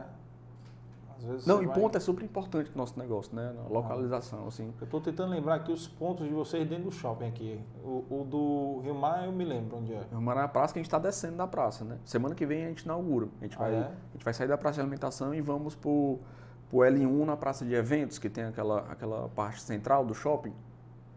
Que fica bem no meio ali, né? Bem no meio, no L um. No elevador panorâmico? Isso, é ao lado do elevador panorâmico. Justamente com essa tem tendência loja já. Lá. Tem hum? loja disponível, nem vi. É perto ali do... Cara, a loja vizinha lá, não tô lembrando. A Crocs. Tá vizinha a Crocs. Não, não sei. Que depois da Crocs, se eu não me engano, é a Luciana Rangel. Certo. A Luciana Rangel, Crocs e a gente tá entrando aqui. Ah, tá. É um Just... local... passeio total ali, total. né? Total. Que é o fluxo do shopping de um lado pro outro. Total. O Iguatemi, que é a nossa principal loja, por exemplo, é no corredor de, de passeio também. A gente está tá numa esquina ali de frente para a Praça de Alimentação Nova. No, sim, no sim, é, é, é. Não, me lembro, já fui lá naquela loja. É. Foi. É. É, ali é passeio também gigante, porque ele liga a... Digamos, a, é porque na nossa época era a parte nova, a, aí tem a novíssima e tem a Isso. recente, né? Não sei é. como é. Iguatemi um, dois, três e quatro, né? São é. quatro expansões. Então ali está ligando... O, o Iguatemi quatro ao dois que liga ao três, né? É. Então tá bem... E é um corredor de moda importante ali, né? Tem a Zara pertinho da gente ali do lado. Tem. Tem a Reserva colado com a gente. É. Tem a Adidas, não sei se é em cima, embaixo, tem também ali. E, e, e localização é um fator bem importante, é, que é impressionante, assim. Três lojas pra cá, três lojas pra lá, muda tudo, sabe? É outro mundo, assim. É, e rua também, do mesmo jeito, né? É, sei lá, você pegar uma esquina e meio de quarteirão é totalmente diferente o comportamento. É, a gente, quando a gente foi para São Paulo, quando a gente foi expandir em São Paulo, depois desse primeiro erro, aí é, fomos buscar uma consultoria local para entender o mercado, né? E eu ia muito lá e rodava muito, pegava o carro, realmente rodava a cidade, descia do carro. Enfim, passei acho que uns quinze dias conhecendo a cidade e o mercado, né? E tem um aplicativo que, que nos ajuda a escolher o ponto. É, e contratamos a consultoria de São Paulo com a ajuda desse aplicativo para mapear. É como se fosse um Google Maps com hum. um banco de dados por trás, de I B G E, de, da, de Datafolha, enfim, com vários Sim. bancos de dados plugados nesse Google Maps que lhe fornece informações de onde instalar as lojas, né? E aí você fornece os seus dados atuais e ele vai tentar replicar, por exemplo, é, a Desembargador Moreira em São Paulo, onde é que Sim. o perfil demográfico, econômico, social uhum. se replica em São Paulo. É mais ou menos isso. E aí o cara diz, ó, oh, é aqui, aqui, aqui. Aí quando a gente ia pegar o carro e ia nesses cantos, eu olhava assim, cara, não é aqui não. Só que dava uma volta no quarteirão, na rua vizinho, era a rua vizinha, que é uma rua que tem mais o nosso perfil gastronômico, né? Onde ele estava... Que mal... tem bistrôs. Isso, né? Que conversa mais com a nossa operação. Sim. Então, assim, o estudo dele não estava errado, né? Porque ele... ele tá mapeando meio que cegamente no Google Maps, tá é. plotando um ponto. É. Só que você indo em loco lá, um você via que era, era um para cá, um para lá, entendeu? Impacta bastante. Então ajudou muito esse aplicativo. Ajudou. Ajudou demais. E ajuda ainda, né? A gente utiliza poucas praças ou não? Serve, serve, serve. A gente replica esse estudo em cada praça que a gente está. Como é o nome desse aplicativo? É a consultoria Google Maps, Google Akira, On Maps. On Maps? On Maps. Ah, tá. Quem estiver assistindo, tiver interesse, né, já, já olha. Mas que bom que tem... Para você não entrar cego, né, dentro da praça. Ajuda bastante a, a abrir o horizonte e ir mais direcionado, né? É, é quase uma pesquisa de mercado aí. Ó. A Ivna trabalha com pesquisa de mercado também. Então... A gente fez uma pesquisa de mercado recentemente. Foi a primeira que a gente fez. Uma experiência bem, bem bacana também. Aqui ou lá? A gente foi, foi de São Paulo, né? A, a pesquisa de mercado, mas a gente fez Fortaleza, Salvador e Recife. Um grupo focal. Três praças. Três praças. Traz a visão realmente que, é, com a expertise da, da, da, da, da entrevistadora, né, consegue realmente extrair informações bem, bem valiosas. Para nortear a estratégia de vocês? Do... Nortear a estratégia. Cara, mas eu estou impressionado que, que vocês têm quarenta e nove lojas, cara. Impressionante. quarenta e nove lojas e quatrocentos e oitenta... empregados, né? Bigodinhos, a gente bigodinhos. chama de bigodinhos. Ah, bigodinhos, né? Ah. Bacana. Bigodinhos. E, e assim, o que, a estratégia tudo no shopping é o quê? Pegar o pessoal saindo da praça de alimentação, porque ali aquele ponto do, do Iguatemi é isso, né? Porque você tá... E outra coisa, fechou aquele café do Santa Clara, né? Parece? Fechou aquele que café... ele tá indo para a loja vizinha, né? Que ali o café ficava bem na, na entrada da praça ah. e era o inibidor das pessoas entrarem, né? Ah, é? Aí o shopping deslocou ele pro lado e ampliou a entrada. Pro lado do K F C ou pro lado Não, do Bob's? Não, pro, pro Bob's. Pro lado do Bob's. Foi, foi pro, onde era o Bob's. Ah, o Bob's fechou? Fechou. Ah, tá. Ah, eu sabia que tinha saído de lá, não sabia para onde. Mas é, é interessante. E no caso de São Paulo, se você for pensar ali pelo teu público da Desbargada Moreira... E, sei lá, Oscar Freire lá, sei lá, um público... É, a nossa loja é bem é. pertinho da Oscar Freire, né? É. Na Radoc Lobo, ela é um quarteirão da Oscar Freire, né? Que ah. é o que o, o aplicativo deve ter dado, né? Mais é, ou menos. É, é, o, o foco da gente de rua é um mix, assim, né? Que é, é, nossa loja abre meio-dia e fecha meia-noite. Então tem um horário bem extenso. Então a gente precisa povoar a loja em todos os fluxos, né? Uhum. Tem o fluxo do pós-almoço, tem o fluxo do lanche da tarde, tem o fluxo do pós-jantar. Então não adianta ser uma, um, uma rua é, focada muito em comércio, que à noite não, não tem fluxo. Não tem vida, é. Não adianta uma loja focada pronto, na, na beira-mar, né, que tem um fluxo muito forte à noite, mas de dia não tem vida. Não é. Então a gente busca ter esses três públicos durante a loja, né? Aí, lógico, com, com, com a disseminação, a gente tem loja na beira-mar, por exemplo, porque é importante para a gente estar lá e tem seu fluxo à noite, né? Acaba indo pegar esses nichos. Mas a primeira loja, a gente sempre busca um mix entre comercial, é, empresarial e passeio, né? São os três fluxos que vão garantir os três horários. É, com certeza, né? Que seria o ideal. Onde é a loja lá na Beira-Mar? Eu não lembro não da loja lá. Na Beira-Mar a gente tem ah, um... Não. É um, um hotel? É, no hotel, na ah. esquina, no Beira-Mar Hotel. Frente ao Náutico? Frente ao Náutico, cara. Ah, sei. Náutico. Já fui também. E tem um quiosquezinho do lado do McDonald's também, em frente à feirinha. Tem um quiosque lá? É. Concorrendo com o McDonald's, com a casca. Foi a primeira até, e, e, e vende bem lá. Porque tem um fluxo passante grande, né? Ali por causa da feira, né? Também. Por causa da feirinha. Na Oswaldo Cruz. É. É, Beira-Mar com Oswaldo Cruz. É, um ponto importante ali. Então são duas lojas ali. É, aquela loja da, da, da Desbargada Moreira, quando, na época que eu ia, que a Desbargada Moreira tinha dois sentidos, né? Que a gente estava falando aqui. Sim. Que, que é, até comentando para quem não conhece, essa loja dele, que foi a segunda loja, passou, não sei, anos? Dois obra. anos. Dois anos em obra. Dois anos. Dois anos em obra. E aí, uma obra, não... ninguém imagina como uma obra pode quebrar um comércio, né, cara? Não, tem um amigo meu que é o Júlio, da, da Vignoli Pizzaria, né? Sim, sim. É, naquele momento que estava em obra, estava em obra a Ana Bilhar, porque estava em obra ali o, o Polo Gastronômico da Varjota, a Desembargador sim. Moreira e a Beira-Mar. Nossas três lojas de rua ali, as três ao mesmo tempo estavam com obra na frente. Foi em dois mil e dezenove, né? dois mil e dezenove, dois mil e vinte. É, é. Caraca, bicho. É osso. Aí ele até brincar comigo, rapaz, o prefeito está escolhendo onde está onde tá São Paulo para meter uma obra pra na meter frente. Uma obra. Mas a, a, valoriza o, o... Principalmente na, na Varjota, a gente sentiu bem a diferença pós, pós reforma ali do polo. Acabou foi com os estacionamentos, né? Ali porque a, a rua ficou mais curta, né? Ficou é, acabou mais com, estreita. Acabou com o estacionamento, é. Mas ficou bem mais convidativo, né? É. Para circular ali, né? E está crescendo muito aquela região gastronômica ali, mais shoppings, né? Ou mais shoppings... Malls, né? De, malls, né? De rua. Estilo malls de rua. Isso. Onde era o estacionamento do Coco Bambu, né? Vai já já inaugurar. Isso. Já tem... A Desembargador Moreira que ainda está tá muito no início ainda, né? Mas como a gente estava comentando aqui, que aquele calçadão ainda não, não pegou, né? E realmente as pessoas frequentarem como lazer ali, né? É. E acabou que o fluxo de carro diminuiu e a gente sentiu essa, essa redução de fluxo. É porque as pessoas agora sobem por outras ruas, né? E não é. Passam mais em frente à tua loja, né? É. E, e aí talvez seja a questão do público tá na ida, tá com pressa para chegar na beira-mar, aí na volta não passa em frente à loja, então não, não para, é. Né? Não tem, deve ter alguma... É, nosso produto também é muito de impulso, né? É. É conveniência e impulso, né? São os dois é, drives assim que faz o cara ir, né? Então...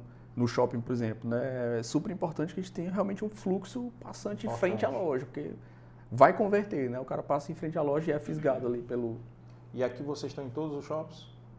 Tamo... Norte Rio... Shopping tem? Tamo. Norte Shopping, Kennedy, Rio Mar Kennedy, Rio Mar Fortaleza e Iguatemi. Tamo nos Rio quatro. Mar... Rio Mar Kennedy, ok. É, não tá, então... O Via Sul fechou, né? Que falou. É, o Via Sul a gente fechou, no Parangaba a gente não tá. O Jockey. O Jockey a gente não tá, que é em frente ao Parangaba, né? É. Está na rua lá, que a gente abriu um ponto de rua na Parangaba. No mallzinho desse de rua. De rua. Que é o... Na Silas Munguba lá. É, Maracanã não tá, né? Que tu disse que não tá em nenhuma região metropolitana ainda. Não. Caucaia tá crescendo. Caucaia é mercado... É, da, da, dessas cidades aqui, realmente o Eusébio é que tem... Euse... É, mais o público, né? É, mais o público da gente. Tem é. Realmente mais potencial e... Caucaia é mais turista, né? Também. É. Pra... Não sei se pega tanto para o teu público, né? Cara, que bom, o mercado... E assim, e, e é interessante porque é um caso é, genuinamente cearense, né? Dois cearenses, né? E do plano aí cearense de dominação do mundo, né? Você e a Renata. Aí tem umas perguntas aqui. É, e o Café São Paulo? Vai ter em todas as lojas? É, o café a gente é, agregou ao nosso mix, né? No início uhum. a gente não tinha o café. É... Fornecedor de café tu já tem, viu? É? Tá aqui, ó, café marca própria. Mas... Ele vende em grão. Depois e... você me diz o consumo. E a gente tem loja que tem café e tem loja que não tem café por estrutura realmente, né? Por espaço uhum. físico, né? Mas... É, porque tem que ter máquina, né? Tem que ter espaço é. Da máquina, espaço de... E tem a pessoa onde o local para sentar, né? Servir. Ah. Então, mas aí todas as novas lojas, aí sim, já nascem todas com café. Com o espaço do café. Isso. É um espaço próprio também para o café, para sentar a mesa e tudo? Isso, tem. É porque assim, a, a, aquela loja lá de Barra Moreira é grande demais, então fica mais... Tranquilo, né? É, por exemplo, no Rio Mar, que a gente está mudando da praça de alimentação para baixo, a loja de baixo já vai ter o seu, seu... A gente chama de city, né? O local para sentar, já vai ter o café com o menu completo de cafés. Ah. É uma aposta nossa de diversificar o nosso mix, de pegar outros públicos que, sei lá, o marido está querendo tomar um café, mas a esposa toma um gelato, por exemplo, sim, né? Sim. Às vezes, ao contrário, a esposa quer tomar um café, mas o marido quer o gelato. É. Complementa o, o momento de consumo ali da gente, né? É, agrega, né? Para não agrega. Tirar o, o cliente dali, né? É. Porque senão o cliente sai, não, vamos tomar café lá na frente, aí deixa de tomar o sorvete também. Exato, exato. É. Maneira inteligente de, de fisgar. E quantas lojas vocês já estão com café? Basicamente, acho que quase todas. Aqui em Fortaleza a gente não tem, no Iguatemi... Esse, essa da Beira-Mar não deve ter, né? Quiosque? No, no quiosque da Beira-Mar não tem... acho que não deve ter em dez das quarenta e nove. Não tenho um número na cabeça aqui, mas não passa disso, não. Só dez? Ah, então tá em quase todos. Quase né? todos. Quase todos. Que bacana, que bacana. É... E aqui é, é, faz tipo como se fosse um private label, uma marca... É, uma marca nossa própria. É, a gente planta o café em Pacuti. Ah, bacana. Todo processado aqui, né? A gente vende em grãos e, e moído também, né? É um café, um café especial, né? É um café já, já premium. Depois, depois do, do, da live a gente faz a negociação. Qual é o teu volume de consumo de café? É baixo, cara. O, o foco é o gelato é, mesmo. É só para aprender, né? É. A gente não, não tem ser... tanto volume assim, não. É. Eu não tenho nem de cabeça aqui, não, mas, sei lá, acho que deve vender aí uns... cem quilos? cem quilos é que eu não sei mesmo. Eu ia falar em número de unidades de, de xícaras, ah, né? Ah, de xícara. Mas deve ser em xícara uns quinze mil, quinze a vinte mil cafés por mês. Eu faço a conta depois. Eu faço a conta.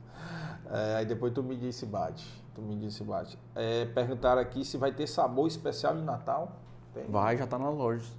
E qual é o sabor? Tem um sabor especial de pistache que a gente lançou. Acho que a Renata pode me ajudar aqui, que eu não vou lembrar os outros dois. Bora, ah, o torrone.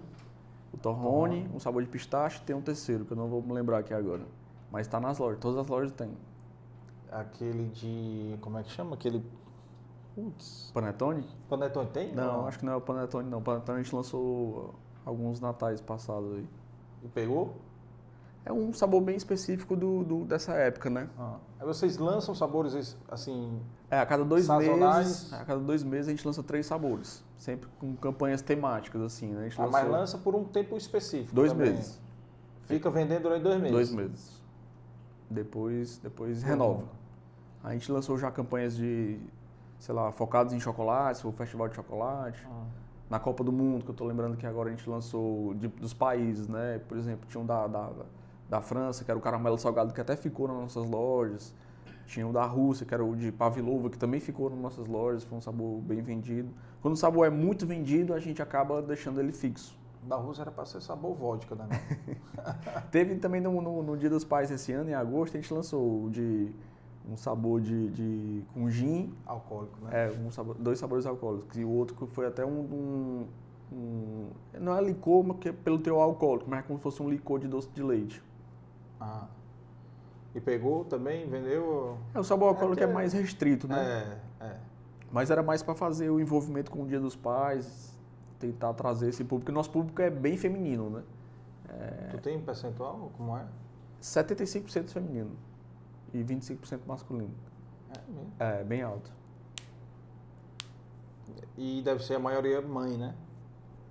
A maioria mãe. Nosso público é um jovem adulto ali, né? Dos seus vinte e cinco aos quarenta anos. Ah, eu sou jovem, então. Sou um jovem adulto. Jovem adulto. É uma coisa boa. Coisa boa saber que é jovem. Que massa, cara, que massa. Cara, parabéns aí.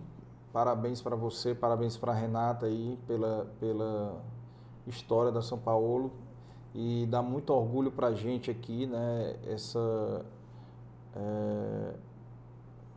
perguntaram aqui, você vai fazer voltar o água de coco e melancia. Foi um sabor de verão que a gente lançou. Foi? No carnaval. Vai, vai ter um, uma campanha de T B T, que vão ser os sabores mais vendidos. E também mais, mais pedidos pelas redes sociais. A gente deve lançar agora em fevereiro e março do próximo ano. Aí vão lançar alguns sabores. Tipo um remakes, né? De sabores ah. passados que foram dessas campanhas sazonais. A gente vai escolher os mais vendidos, os mais pedidos e vamos colocar nas lojas.